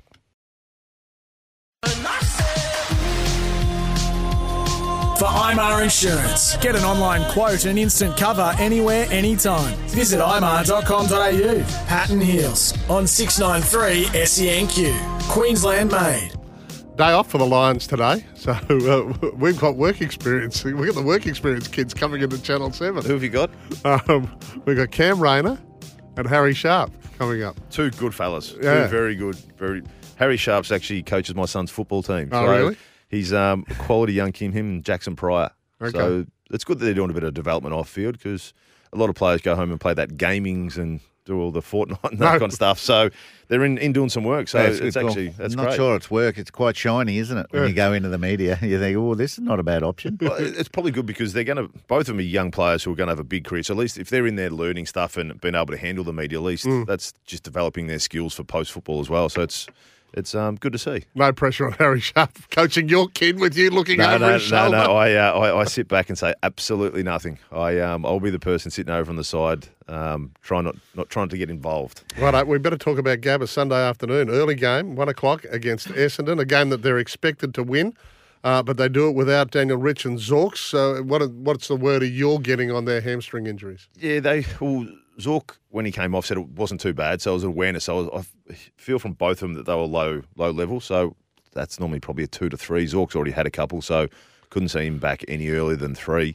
Um, but with with that, it's you, you don't know with Essendon. Like that Essendon's come out, they've beaten St Kilda when Yeah. everyone was tipping. They beat they beat Sydney last weekend, Mm. uh, and then they went across and lost to to W uh, lost to West West Coast. Yeah. Um, so they're all up and about, but they've they've got a bit of confidence now. I heard their leaders this week saying that they they they had a their last two weeks they've led better. Like it hasn't been about them getting the football, it's about them tackling, playing team roles, which is good to hear considering they played finals last year. So.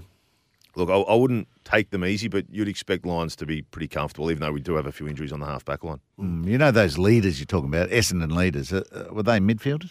Yes, it. yep. And, and did they push forward? I see, I see a couple of them kick goals, or was it Hipple? Uh, Merrett, Merrett, um, Merrett push forward, kicked three goals. Yeah. um, yeah. So I think in the past, what they've they've done is been more about getting the ball and running forward. But what teams have found out, if you can turn the ball over, then they're out of position. So I think the, most of them, Merrett was a big one for them. Uh, also, Parish, Parish, one who normally gets high thirties, he had twenty two, played more of a selfless role. So. Um, that's what they've got to look out for. They're going to come up with a team who's got a bit of confidence playing, from all reports, playing for one another more than what they have in the past. So just don't be a shock. Expect the unexpected from them. Okay, well, at, at this time of the year, I mean, every win's crucial. And uh, Hugh McCluggage was talking yesterday. He said, you know, it just feels so tight between that, that second spot to sixth, seventh, and even eighth, you know. Um, so this is one they can't afford to drop. And I see in their last seven games, among their last seven games, you've got, you know, flag contenders Carlton, Richmond, and Melbourne. So, yeah, I mean, they've got to go in with a, a strong mindset for this one, haven't they? Yeah, you're right. From from second to sixth, there's one game. Yeah. So that's I mean, yeah, if you, I think it was Fremantle was second. Now they dropped down to fourth. Collingwood's jumped up to sixth. Like this, this season is as as even as I've seen. Yes, we had Melbourne streets apart early in the year, but they've proven that teams can beat them uh, and beat them convincingly. So every game's important. You, you can't let one like this slip. If you look at Sydney, Sydney dropped one to Essendon last week, and they've slipped down to almost out of the eight. So every win's crucial, especially with the tough run home that they have. Hey, what a blockbuster. Geelong, Melbourne. Should be a good one. Yeah, Thursday night football. Time to show uh, what we've got. Is that the, what both sides would be looking for? You know, Geelong and Melbourne to keep it going from last week? Yeah, you think so? I reckon it's a bit of a flex. Geelong have jumped up to second, and everyone Ge- Geelong have done it quietly. They've done it perfectly. They're a team who've got mature players, had a few injuries, brought them back in, but they've just been ticking the wins along without causing any issues. And all of a sudden, you look up and they've got a team with Dangerfield, Selwood, Hawkins, Duncan, Mm. all these quality players that have had a nice little smooth run and are sitting second. So this is it's going to be a really good game on Thursday night. Yeah, a couple of good matches. They've Swans and Dogs Friday night. Got that down at the SCG. Hopefully, it haven't been washed away. They've had a lot of rain down Oh, there, yeah. so hopefully it's starting to ease up for them. The dogs reckon they're not panicking. No, I don't think so. I reckon they they'll back himself against the game style of Sydney. Sydney are, are a slingshot, turn the ball over team, uh, and and doggies are more than happy to play that way. So the Lions at home, and then uh, the Suns are at home on Saturday at four thirty-five against Richmond. That one's a another tough one for them. It is, but they're they're on the brink, aren't they? I mean, yeah, they're- it's, it's one of those ones where you look at Gold Coast now and you're not putting a line through them because they've Yeah. showed that bit of grit and they're happy to roll the sleeves up and get dirty. Look, you're probably looking at that going, Richmond should win and win easily, but you can't just say that against Gold Coast at home. They seem Yeah. to be a different team. Um, they're playing with confidence and, and Stewie's got them all playing as, as a good group. So you'd expect Richmond to win, but don't rule don't rule them out totally. Happy club compared to North. Gee, there's some trouble at North. Yeah, that's.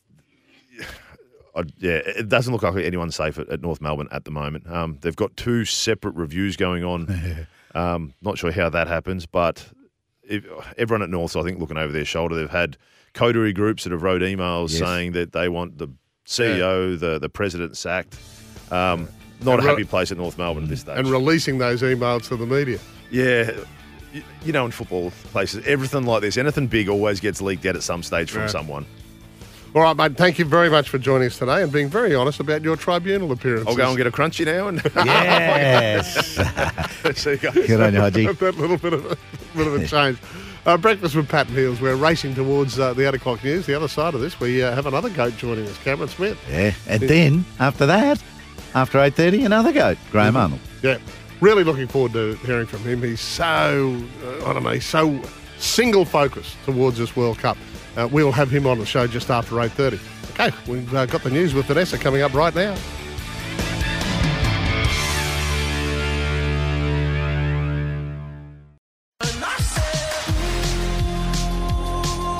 IMAR Insurance. Get an online quote and instant cover anywhere, anytime. Visit imar.com.au. Pat and Heals on 693 SENQ. Queensland made. We're back. We've been asking you to uh, today who was your favourite sports star back in the day, and Daryl, who's a wonderful contributor, a youngster, uh, had the poster on the wall of uh, Graeme Langlands in his kangaroo outfit, wearing his brand new Adidas boots, place kicking an upright yellow leather ball. Poster was in an edition of Rugby League World magazine. Believe it or not, he's still got it 50 years later. Good on you, Still Daryl. in that same bedroom. He's just not in it by the sound of it. He's, he's upgraded. Hey, we're going to Warwick. Those Adidas boots were good. They had a big, big night at Warwick last night. Did they? Raising money for those affected by the floods. And you know who was part of it? Cameron Smith. So, Cam, are you out there? Is it a little chilly on the downs this morning? Uh, morning, boys. It is frosty out here on the uh, the Darling Downs uh, region. Um, we've got a little bit of rain too, so um, hopefully that doesn't affect the uh, the street parade that the boys are involved in. Oh, I don't think it will. Uh, we had a great turnout last night um, down at the footy club, so um, yeah, it was wonderful. It was actually it was good. I, I was lucky enough to be a part of some of these regional tours, fellas, um, Yeah. as a player. Um, and it's just a it's a nice little reminder to the current players about um, you know those who they're representing. Um, you know this this area, this region's been affected. Um, you know of late, you know quite hard with with the floods, and they've Mm. gone through some drought as well. Um, so, but it's just a little reminder about you know the resilience that we share as Queenslanders. Um, and and they're going to need every every bit of that resilience that the people out here show next next Wednesday night. So it's been really enjoyable so far. But um, yeah, we've got a street parade coming up in about 45 minutes, and the boys will walk walk through the main main part of town um, down to down to the uh, the footy club and um, the Warwick Cowboys junior footy club, and we'll to a training session down there in front of all the locals. You can only um, marvel at what that's doing to the young kids, the ki- the country kids there, as we all rem- Mm. re- remember in Queensland. You've got an incredible array of talent uh, that was probably on deck last night. Did anyone, you know, in the speaking, um, uh, uh, you know, field, did anyone excel? well, it, well, it was only there was only four of us that went up, so it was um, it was uh, obviously the coach Billy. Um, he went up with the with the skipper Daly Cherry Evans, and then it was myself and Harry that went up on stage. Um, Nice. hosted by the great uh, the great um, Peter Psaltis. So um, yeah, no, it was good. We had a little bit of fun, a few little jokes, which the crowd enjoyed. So uh, yeah, it was a good night, heals. Fantastic. Now, we've just had Luke Hodge, as he does. He precedes you uh, on Wednesday mornings. We're talking about tribunal appearances, etc., as far as the AFL goes. And Yeah. he, he was. He, he, he, he occupied those rooms frequently. Hodgie. a single bed. well, you're, you're, a, you're, you're a Hawkeys supporter, aren't you? Yes, I am, mate. Tragic Hawkeye supporter. I love watching Hodgie play, but yeah, he could he could find a uh, he could find a report on himself Well, he each had- week. But no, that you you know what? That's what made him so good, though.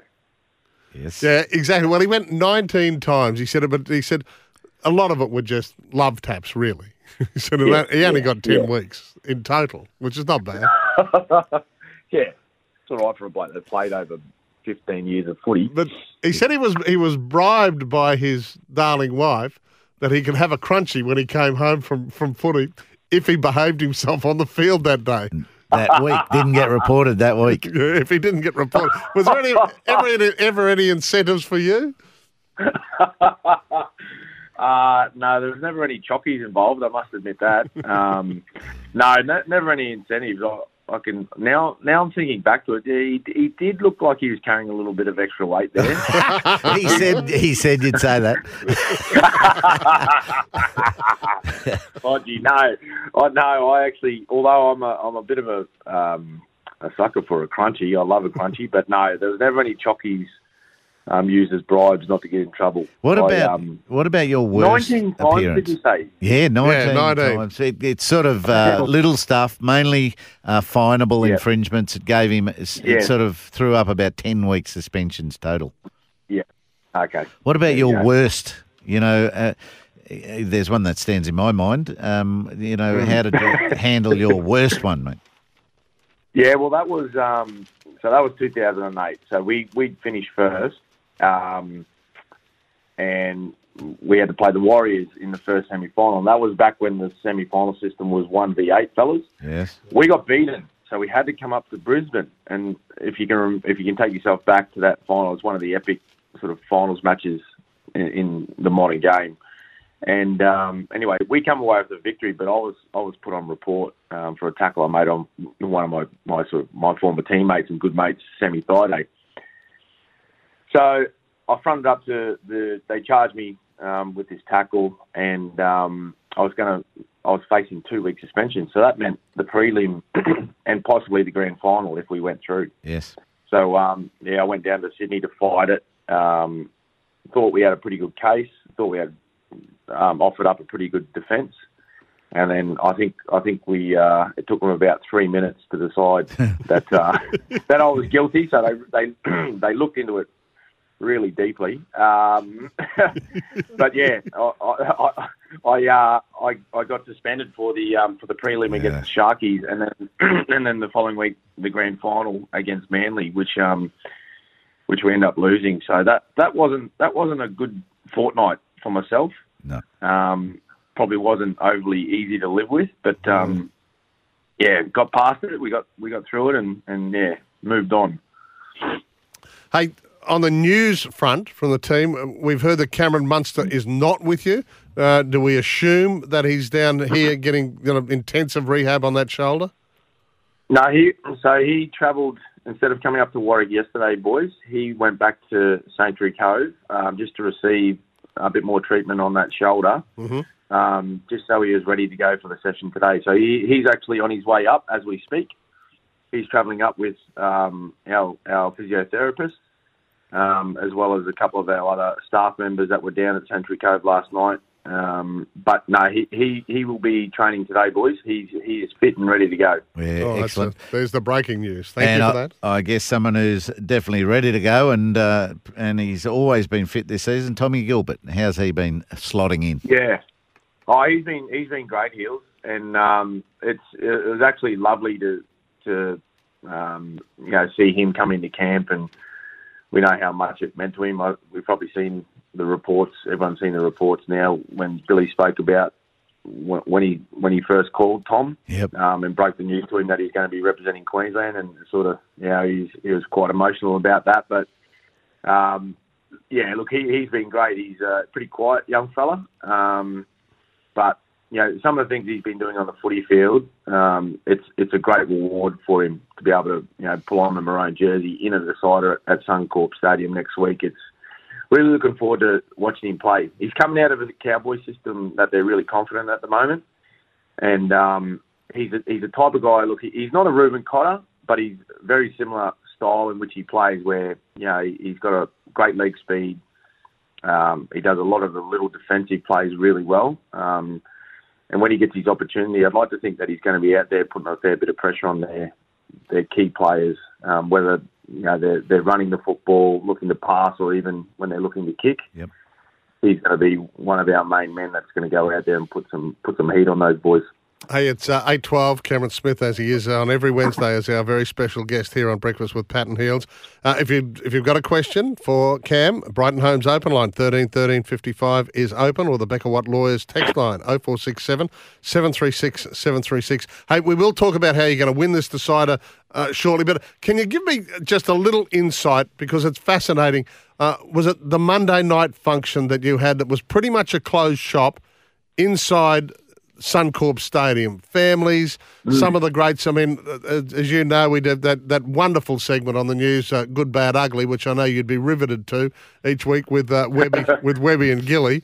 Uh, but they were Yep. both obviously in the studios yesterday on Mount Cootha, and th- they were both in raptures about, you know, both of them got a chance to present jerseys, um, and, and, and the, the, the families were there, and it was just something that Billy and uh, no doubt you, as as you know, one of the assistants, helped put together, and said it was just a great night.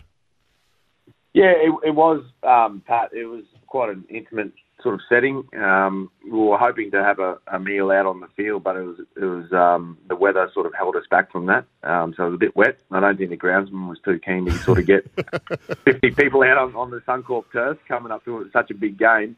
Um, no, but we had uh, Billy organised some um, some of the uh, um, FOGs to come in, the former Origin greats. Gilly was there as one, Webby was one, Lockie was there, Justin Hodges, Dallas Johnson, Michael Crocker, uh, David Shillington, just to name a few. Um, and they they they each presented um, you know our, our entire squad of 22 players you know their jersey for game three, um, and Tommy Gilbert's um, family were there as well to present him his his very first Origin jersey. So it was a really um, nice moment for all those players, um, and and to sit down and, and be able to interact with guys that have been there before and been in the position that these guys are in now, coming into such a, a huge match, um, and and just you know talking about their experiences of, of how they prepared, how they played, how those deciders went for them, um, and you know, just giving them the current boys a little bit of an insight into what they're going to face next Wednesday. It's a nerve wracking experience, that isn't it, for a former player to go in and until you you've got to get them going, you've got to question them into their content, and then off they go, don't they? They roll on after that. Yeah, they do, and mate, I, I, I think Heals, it's it was it was just a nice experience for um, a lot of these current players, where you know a lot of them like they're so young.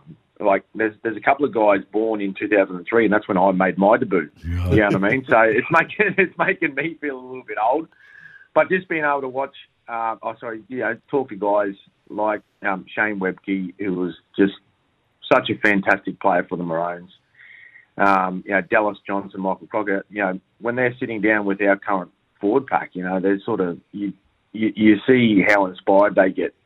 Just sitting there listening to them, watching them, um, talking about stories of, of their experience at Origin.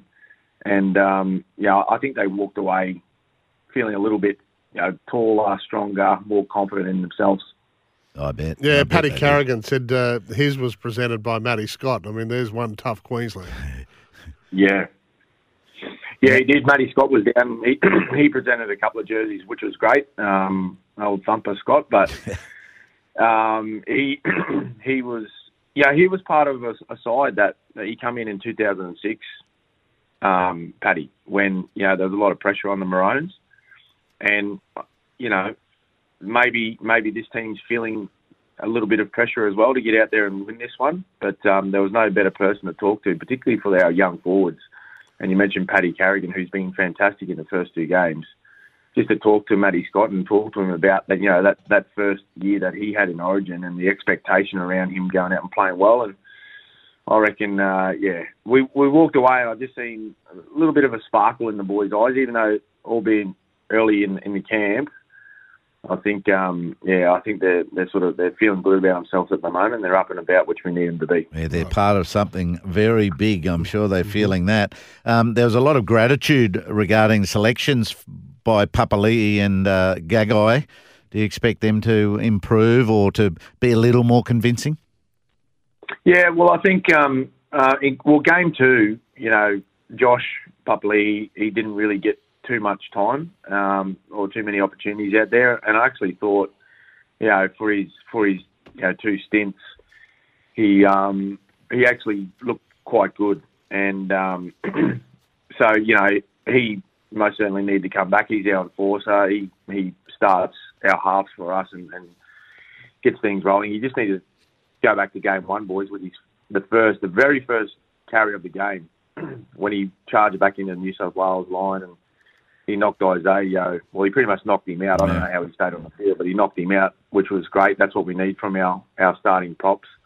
Um, so you know, we we just need the similar efforts from from Josh this time around, and Gags too. Well, you know what? I, I think the thing with Billy was and discussing who he was thinking for game three. You know, at times you, you're quick to forget you know, the efforts of, of some of these players. Now, Dane Gagai has been doing it for quite some Yeah. time. Um, and, you know, in game two, was he a little bit off? Of course he was. But, you know, he wasn't the Lone Ranger. There, you know, there, there was a few players that, that weren't at their best over in Perth, and that's all it takes is a few players to be off and, and um, be things on. become a bit more, di- yeah, things become a bit more difficult. So, um, you know, well, the, the coaches have the belief in, in Dane um, that he can go out there and, and play his best game of football, and he's going to need to. We're going to need not just Dane, but every all 17 players come next Wednesday night. They're going to have to be at their best for us to have a chance of, of taking the shield back off New South Wales. Um, you know, and but the the good thing about it, boys, is that there's a strong belief within the squad. You know, through the coaching group, through the support staff, and all the players that we can do that. We just need to be at our best. Yep. It's eight nineteen here on Breakfast with Pat and Heals. Cam Smith, our special guest, through till eight thirty. Uh, we're going to uh, quickly get to a break, and uh, we'll be back to discuss a little bit more about this Origin decider that is just a week away. For IMAR Insurance, get an online quote and instant cover anywhere, anytime. Visit imar.com.au. Pat and Heals on 693 SENQ. Queensland made. It was back to earth uh, with a thump in that second one, 44 12. A couple of crucial calls, I thought, just before half time. But uh, we, we no, lose, no point in crying over spilt milk. What's happened has happened. I see Paddy Carrigan pretty honest, Cam, when uh, dissecting things. He said, I know the back three were put under pressure, but he said, we also didn't put enough pressure on their kicks and uh, we got controlled around the ruck. Yeah, that's that's right, and um, it's the great thing about our, our team at the moment, boys, is that they're they're pretty honest with, with their own performances, and um, you know the coaches gave them a little bit of feedback um, straight after the match over in Perth, uh, and then again on on Monday. Um, but the great thing about all the players in here at the moment, they you know they give us their own feedback also, and it pretty, the great thing about it was that it aligned with you know the thoughts that the coaches had. So it, it's always good when the coaches and the players are on the same page and they know the areas that we weren't so good at. And, and Paddy was right. In, in particular, we didn't uh, we didn't help out our, our back three overly with um, the work around you know putting pressure on kickers and, and but to be fair, you know they, they were a bit they had a bit more of a plan this time around, um, New South Wales in, in where they positioned their kickers, in particular Nathan Cleary, and, and they did a whole lot of work on on getting guys in and around the play the ball to try and make it hard for our guys coming out to make um, put some kick pressure on. So um, we've we've seen that. We've we've made the players aware of that, and we've come up with a couple of things that we think we can get around that and get out and put put pressure on Cleary like they did so well in game one. Um, you know, any time that he was he had the football or he was around the football, um, he was he was the boys took time and space off him, which you need to do against the good players. Um, so that that's everyone's role though. It's it's not just you know the middle forwards. Um, it's the edge players. It's our outside backs. Um, and and the back three making sure that you know when the ball comes down to them that they, they can catch it. We just we just piled a whole lot of pressure on ourselves, and and um, for the majority of the game, if you if you can think back to game two, um, I don't think there was a whole lot of football played down New South Wales end. It was all down our end. So we defended in our own half. We were, we were trying to carry the ball out of our own half, which I think was um, you, when you look at the the final scoreline, that was a direct result of the amount of hard work that we had to do. Um, New South Wales enjoyed a lot of good field position. They had the majority of um, the footy. I think they had 60% of the football. Um, so that that's a lot. When you have a 60-40 split, that's a lot in, in any format of the game, let alone state of origin. So the one the one thing we took out of it is that we've got a really hard working footy side, um, and we've got a team that's that's resilient. Um, we just need to play a lot smarter, which uh, I think we're going to do in game three. Well, surely you won't be as fatigued with the work you had to do. My goodness, um, No. those those blockers, those Nathan Cleary blockers. You put Junior Hmm. Paulo next to the play the ball, and he's been taking a little sneaky step left or right. That- that- Yeah. they're, they're not allowed to do that. Surely They've got to stay still. Now, if you think back to um, boys, if you think back to last year when uh, and, and Wayne Bennett, the great coach, he he made a point of this to the NRL when South were coming up against Penrith in the grand final. Correct. Yes. About those about about those um, about those blockers. Um, and, and how they're illegal. So I'm not too sure if the, if the referees or the NRL have, have seen that from game two. But the thing we got to do, boys, is we just got to control our effort and just we got to make sure that we're we're trying to get out and and get amongst you know Nathan Cleary, Jarome Luai, and particularly Matt Burton, um, who put up one of the biggest kicks I've ever seen in my life in game two. It, it disappeared out of the television screen. That's how big it was For a while um, too. yeah, it, it was gone. Um, it almost went higher than the roof over in uh, over off the stadium in, in Perth. So, yeah, if he if he's coming in field looking for a kick, uh, there needs to be a maroon jersey getting out to him pretty quickly. Yeah, guy. An exciting unknown for you might be um, Jeremiah Nanai starting. Yeah, it is, and and really happy for, for Jeremiah to get a, a starting jersey. Um, geez, you know, he was so good last week for the Cowboys. If he can come up with a with a performance like that, um, that's going to be so good for for Queensland. Um, yeah, so he he takes a starting spot on that right side, which has been occupied by Felise Kaufusi. Unfortunately, um, Felise's you know father's quite ill at the moment over in the United States, so we wish him and his family all the very best. But um, I, I think the great thing about Fleece was that you know he was pretty honest with with Billy, um, and and just said straight away, look, you know, I'm in no position to, to be coming home, and I don't want you to sort of leave a position vacant for me um, to see what happens. I, want, I want the boys to have the best preparation they can can have. Um, so I think it'd be smart just to leave me out of this squad um, and, and let the boys get on with their preparation, which Yeah. is yeah, that's a that's a that's a, a very selfless thing to do. Um, but you know, obviously, big picture, there's a there's a lot more important things going on for Lease at the moment. Exactly right, Cam. Hey, we've run out of time. Really appreciate your time. We, the next time we speak, it will be match day. Uh, enjoy the day at Warwick. You're doing great things. Good luck, mate. Excellent. Good on you, boys. Thank you. Cam Smith joining us here on Breakfast with Pat and Heals on SENQ. It is time for the news with Vanessa. Heals, that was great news, uh, as Vanessa has just mentioned from Cam Smith, that uh, Cam Munster is on his way to join them in training in Warwick today. Mm, I was hoping they'd do a public physio session. Remember the old days when they used to do that? Yeah, well, he's got they've got him in the middle of the local footy club field on the bench and getting getting the shoulder rubbed. Well, I don't know whether you remember going back when I was young, having to do the, the medicals. They'd all have to strip down to their jocks and socks and their speedos or whatever they were wearing, and the doctor would, would give it. It was just for the camera. Yeah, you know, a little Roy. check on the shoulders. Yeah, Roy, that's exactly right. Yeah. Hey, yeah, just catching up from uh, all things overnight. The the Joker has survived a really tough five setter against uh, Jannik Sinner, but he is through to the semi-finals at Wimbledon. And, uh, Jannik Sinner is the least Italian looking person I've seen and heard from. Yeah. exactly right. I know. Well, he, he pushed uh, he pushed the Joker overnight.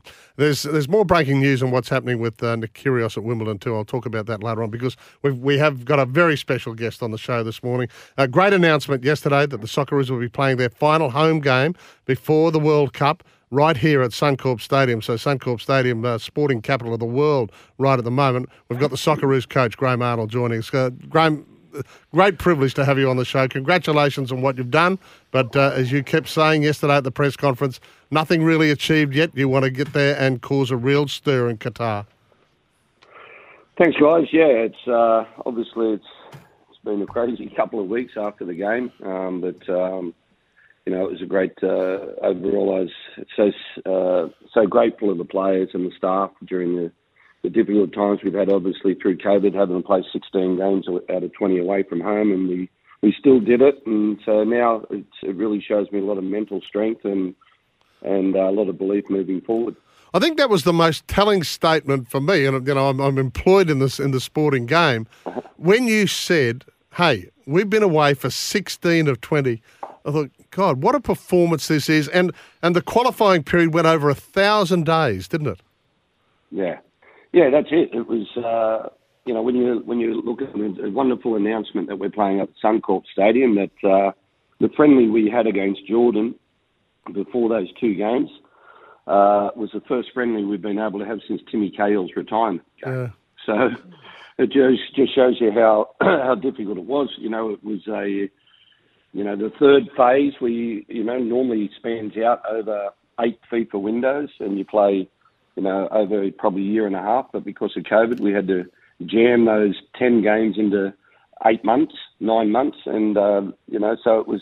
Of course, there was those difficulties, and everyone's had those difficulties in life, and and you know uh, everyone. But for me now, it's it's all about what I believe in, and and that is that uh, yeah, it was difficult with COVID, but COVID has really helped me connect a great culture within the within the team of, players because um, Ian knows better than anyone that uh, when you when you uh, have a great culture of mateship and, and, and brotherhood in the team, then you're prepared to do anything for each other. And being locked down during COVID, uh, all around the world. The boys couldn't get off the floor that they uh, that we were staying in unless we were going to training. The, the boys had to socialise together in the social room, playing, you know, uh, FIFA, uh, Xbox, and all those things. You, you, you really build a great uh, family culture of, uh, as I said, brotherhood. Oh, and then if you can put some success into it, and it's no coincidence that you do have success with that attitude, it just becomes so much fun. Ha- have we got have we got a renewed quality in this generation of uh, Socceroo? You know, Kewell, Viduka, Neill, Bresciano, Schwarzer, Kale. You mentioned. What what have we got? Look, and you know, it's mate, you know better than anyone. It's hard to for me. It's always not right to reflect on the past of of certain players, the same as you know probably people compared or looked at you with Rod Marsh or things like that. It's Yep. like generations change, the game changes, and you know people talk that we don't have anyone in the top league at the moment. It, it, leagues around the world at the moment that that can be true, but I believe that you know with right mentality and the right commitment, the players can do what you know what's expected of them, of them over the over certain games. And look, I did the Olyroos uh, as well um, for a reason, and that was to bring the to bring the young kids through. Yep. And you know, people can talk about you know success. We went to the Olympics and we beat Argentina two 0 Mm-hmm. with a, a young team, young and uh, young. When I say inexperienced team of, of kids that uh, weren't playing much football in the A League, and those kids are now nine of them have gone overseas. Nine of them are playing in leagues overseas in, in Germany and, and Scotland. And instead of playing 26 games a year here in Australia, they'll end up playing 60 games a year. So they're only going to be and get better and better the more you do things. So we have a real good mixture at the moment of young and old, uh, or when I say old, Yeah, experienced. experienced.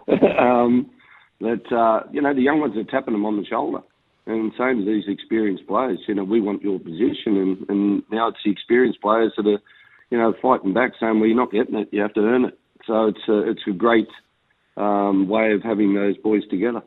Yeah, it's you're right. It's fantastic. So now in our group, Group C, France, Denmark, Tunisia, and uh, have you made a point yesterday? We've only ever won two games at World Cups. Yep. Two games out of 13 um, since 2005. And uh, we're going there to win games. Like I felt, I went to watch in Russia um, and uh, under Bert Marwijk, and I felt watching them play, us play.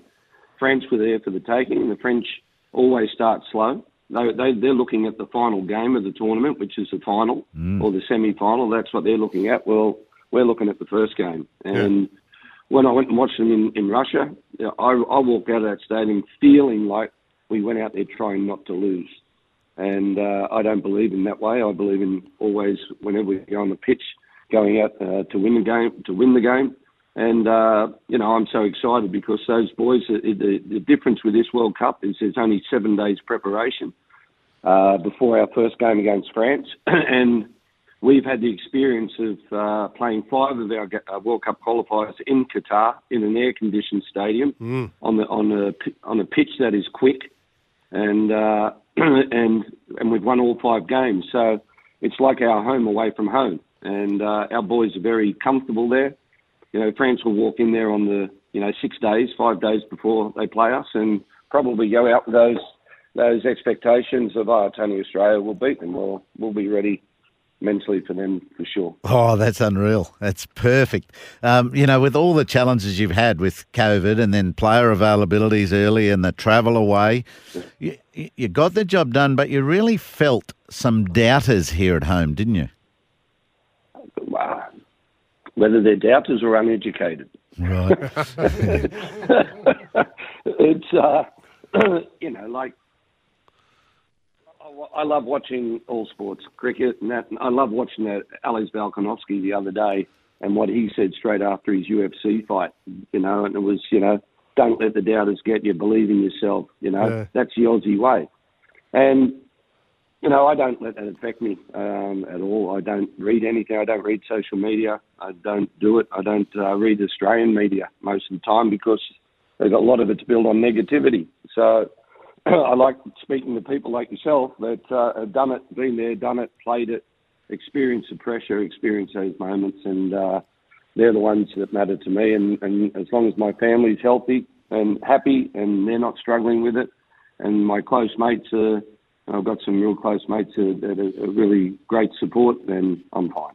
Yeah, well, I totally. And the reason I ask is my feelings for the Socceroos are that the country is so behind you. It, it, it really galvanises us when a Socceroos test is on. And uh, like, I hope the team doesn't feel anything but that.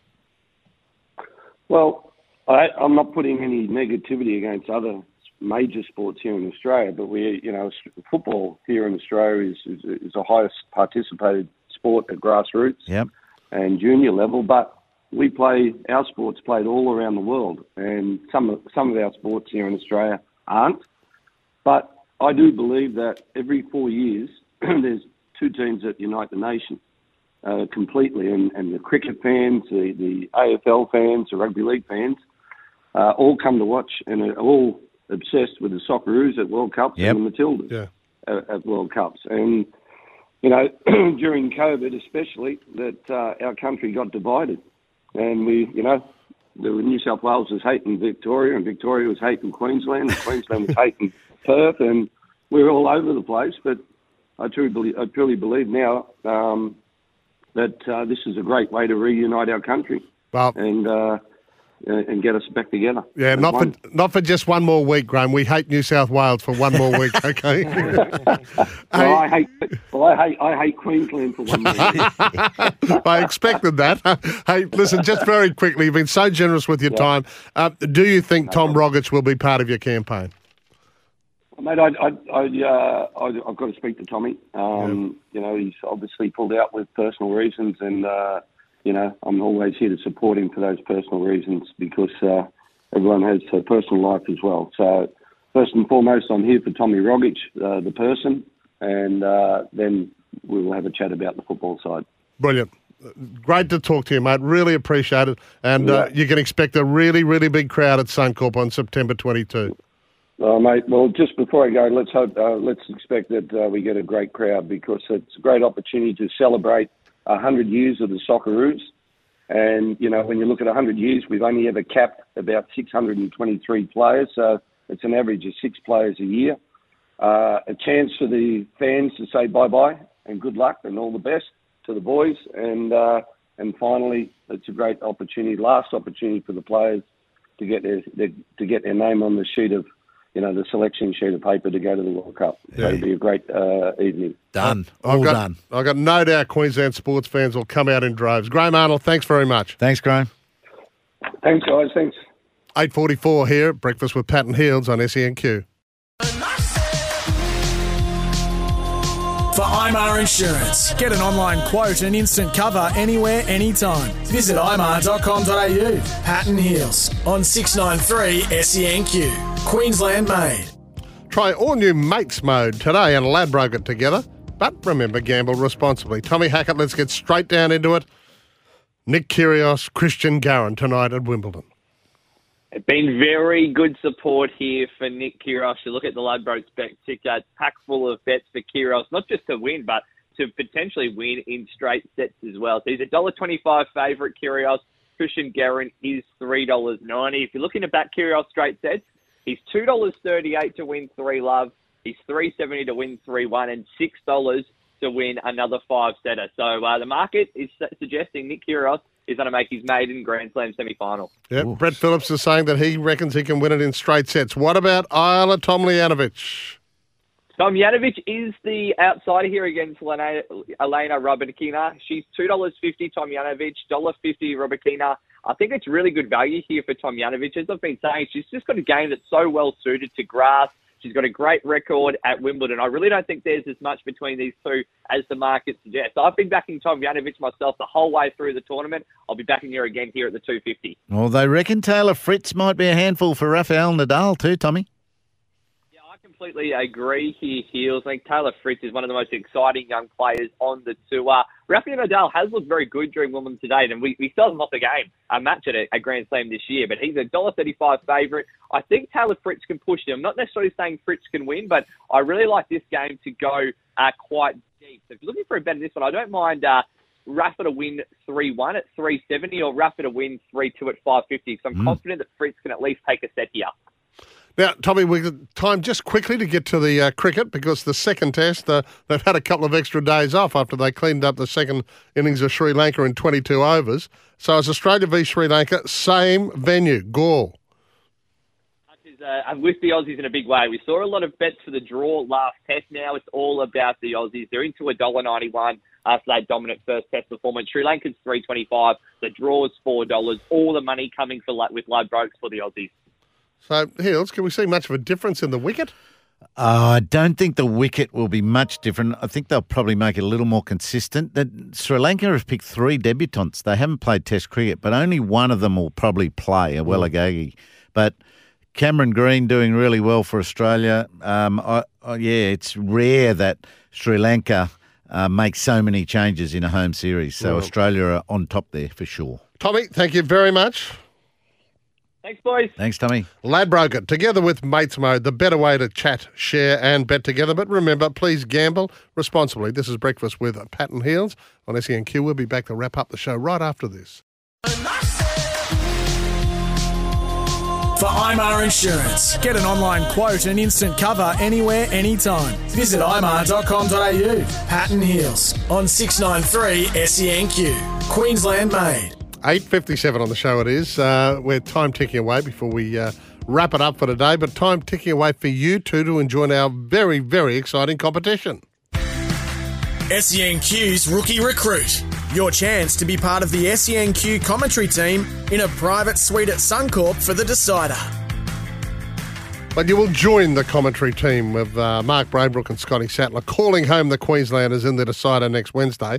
But what we'd like you to do is just record yourself calling some of a game, only around 15 or 20 seconds, and then tag us on Instagram or Facebook at SEN Queensland, so SENQLD, or email us, pattonheels, one word, pattonheels at sen.com.au, or you can call in tomorrow live. 13 13 55 and Heals has said he will mark that very highly if you call in live. Well, there's a greater degree of difficulty. Yep. It's it's hard. The pressure. Yeah. It's pressure doesn't sound, doesn't feel great. You you're holding back your voice. Whereas if you've got adrenaline pumping at the game, you know, it just flows. So it's yep, good degree of difficulty live. Just before we go, let me give you a very quick uh, update on the Kyrgios situation. His legal team has released a statement in the last hour or so. Today's media headline that Mr. Kyrgios has been charged is inaccurate.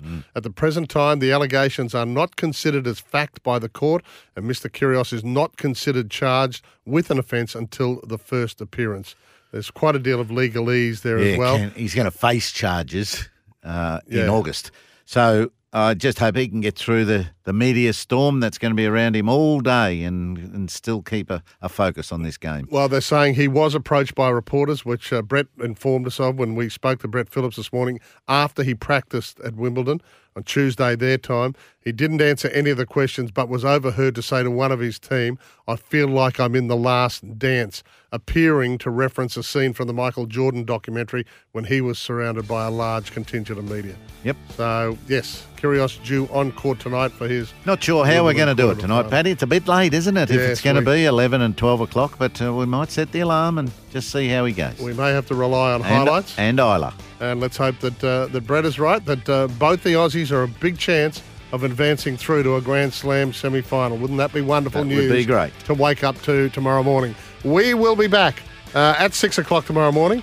Special guest, the England coach, Eddie Jones. Yes, righto. The Rugby England coach. Yeah, we're looking forward to that. Uh, Matty White is next here. We hope you've enjoyed the show. We'll speak again tomorrow, 6 a.m. Bye.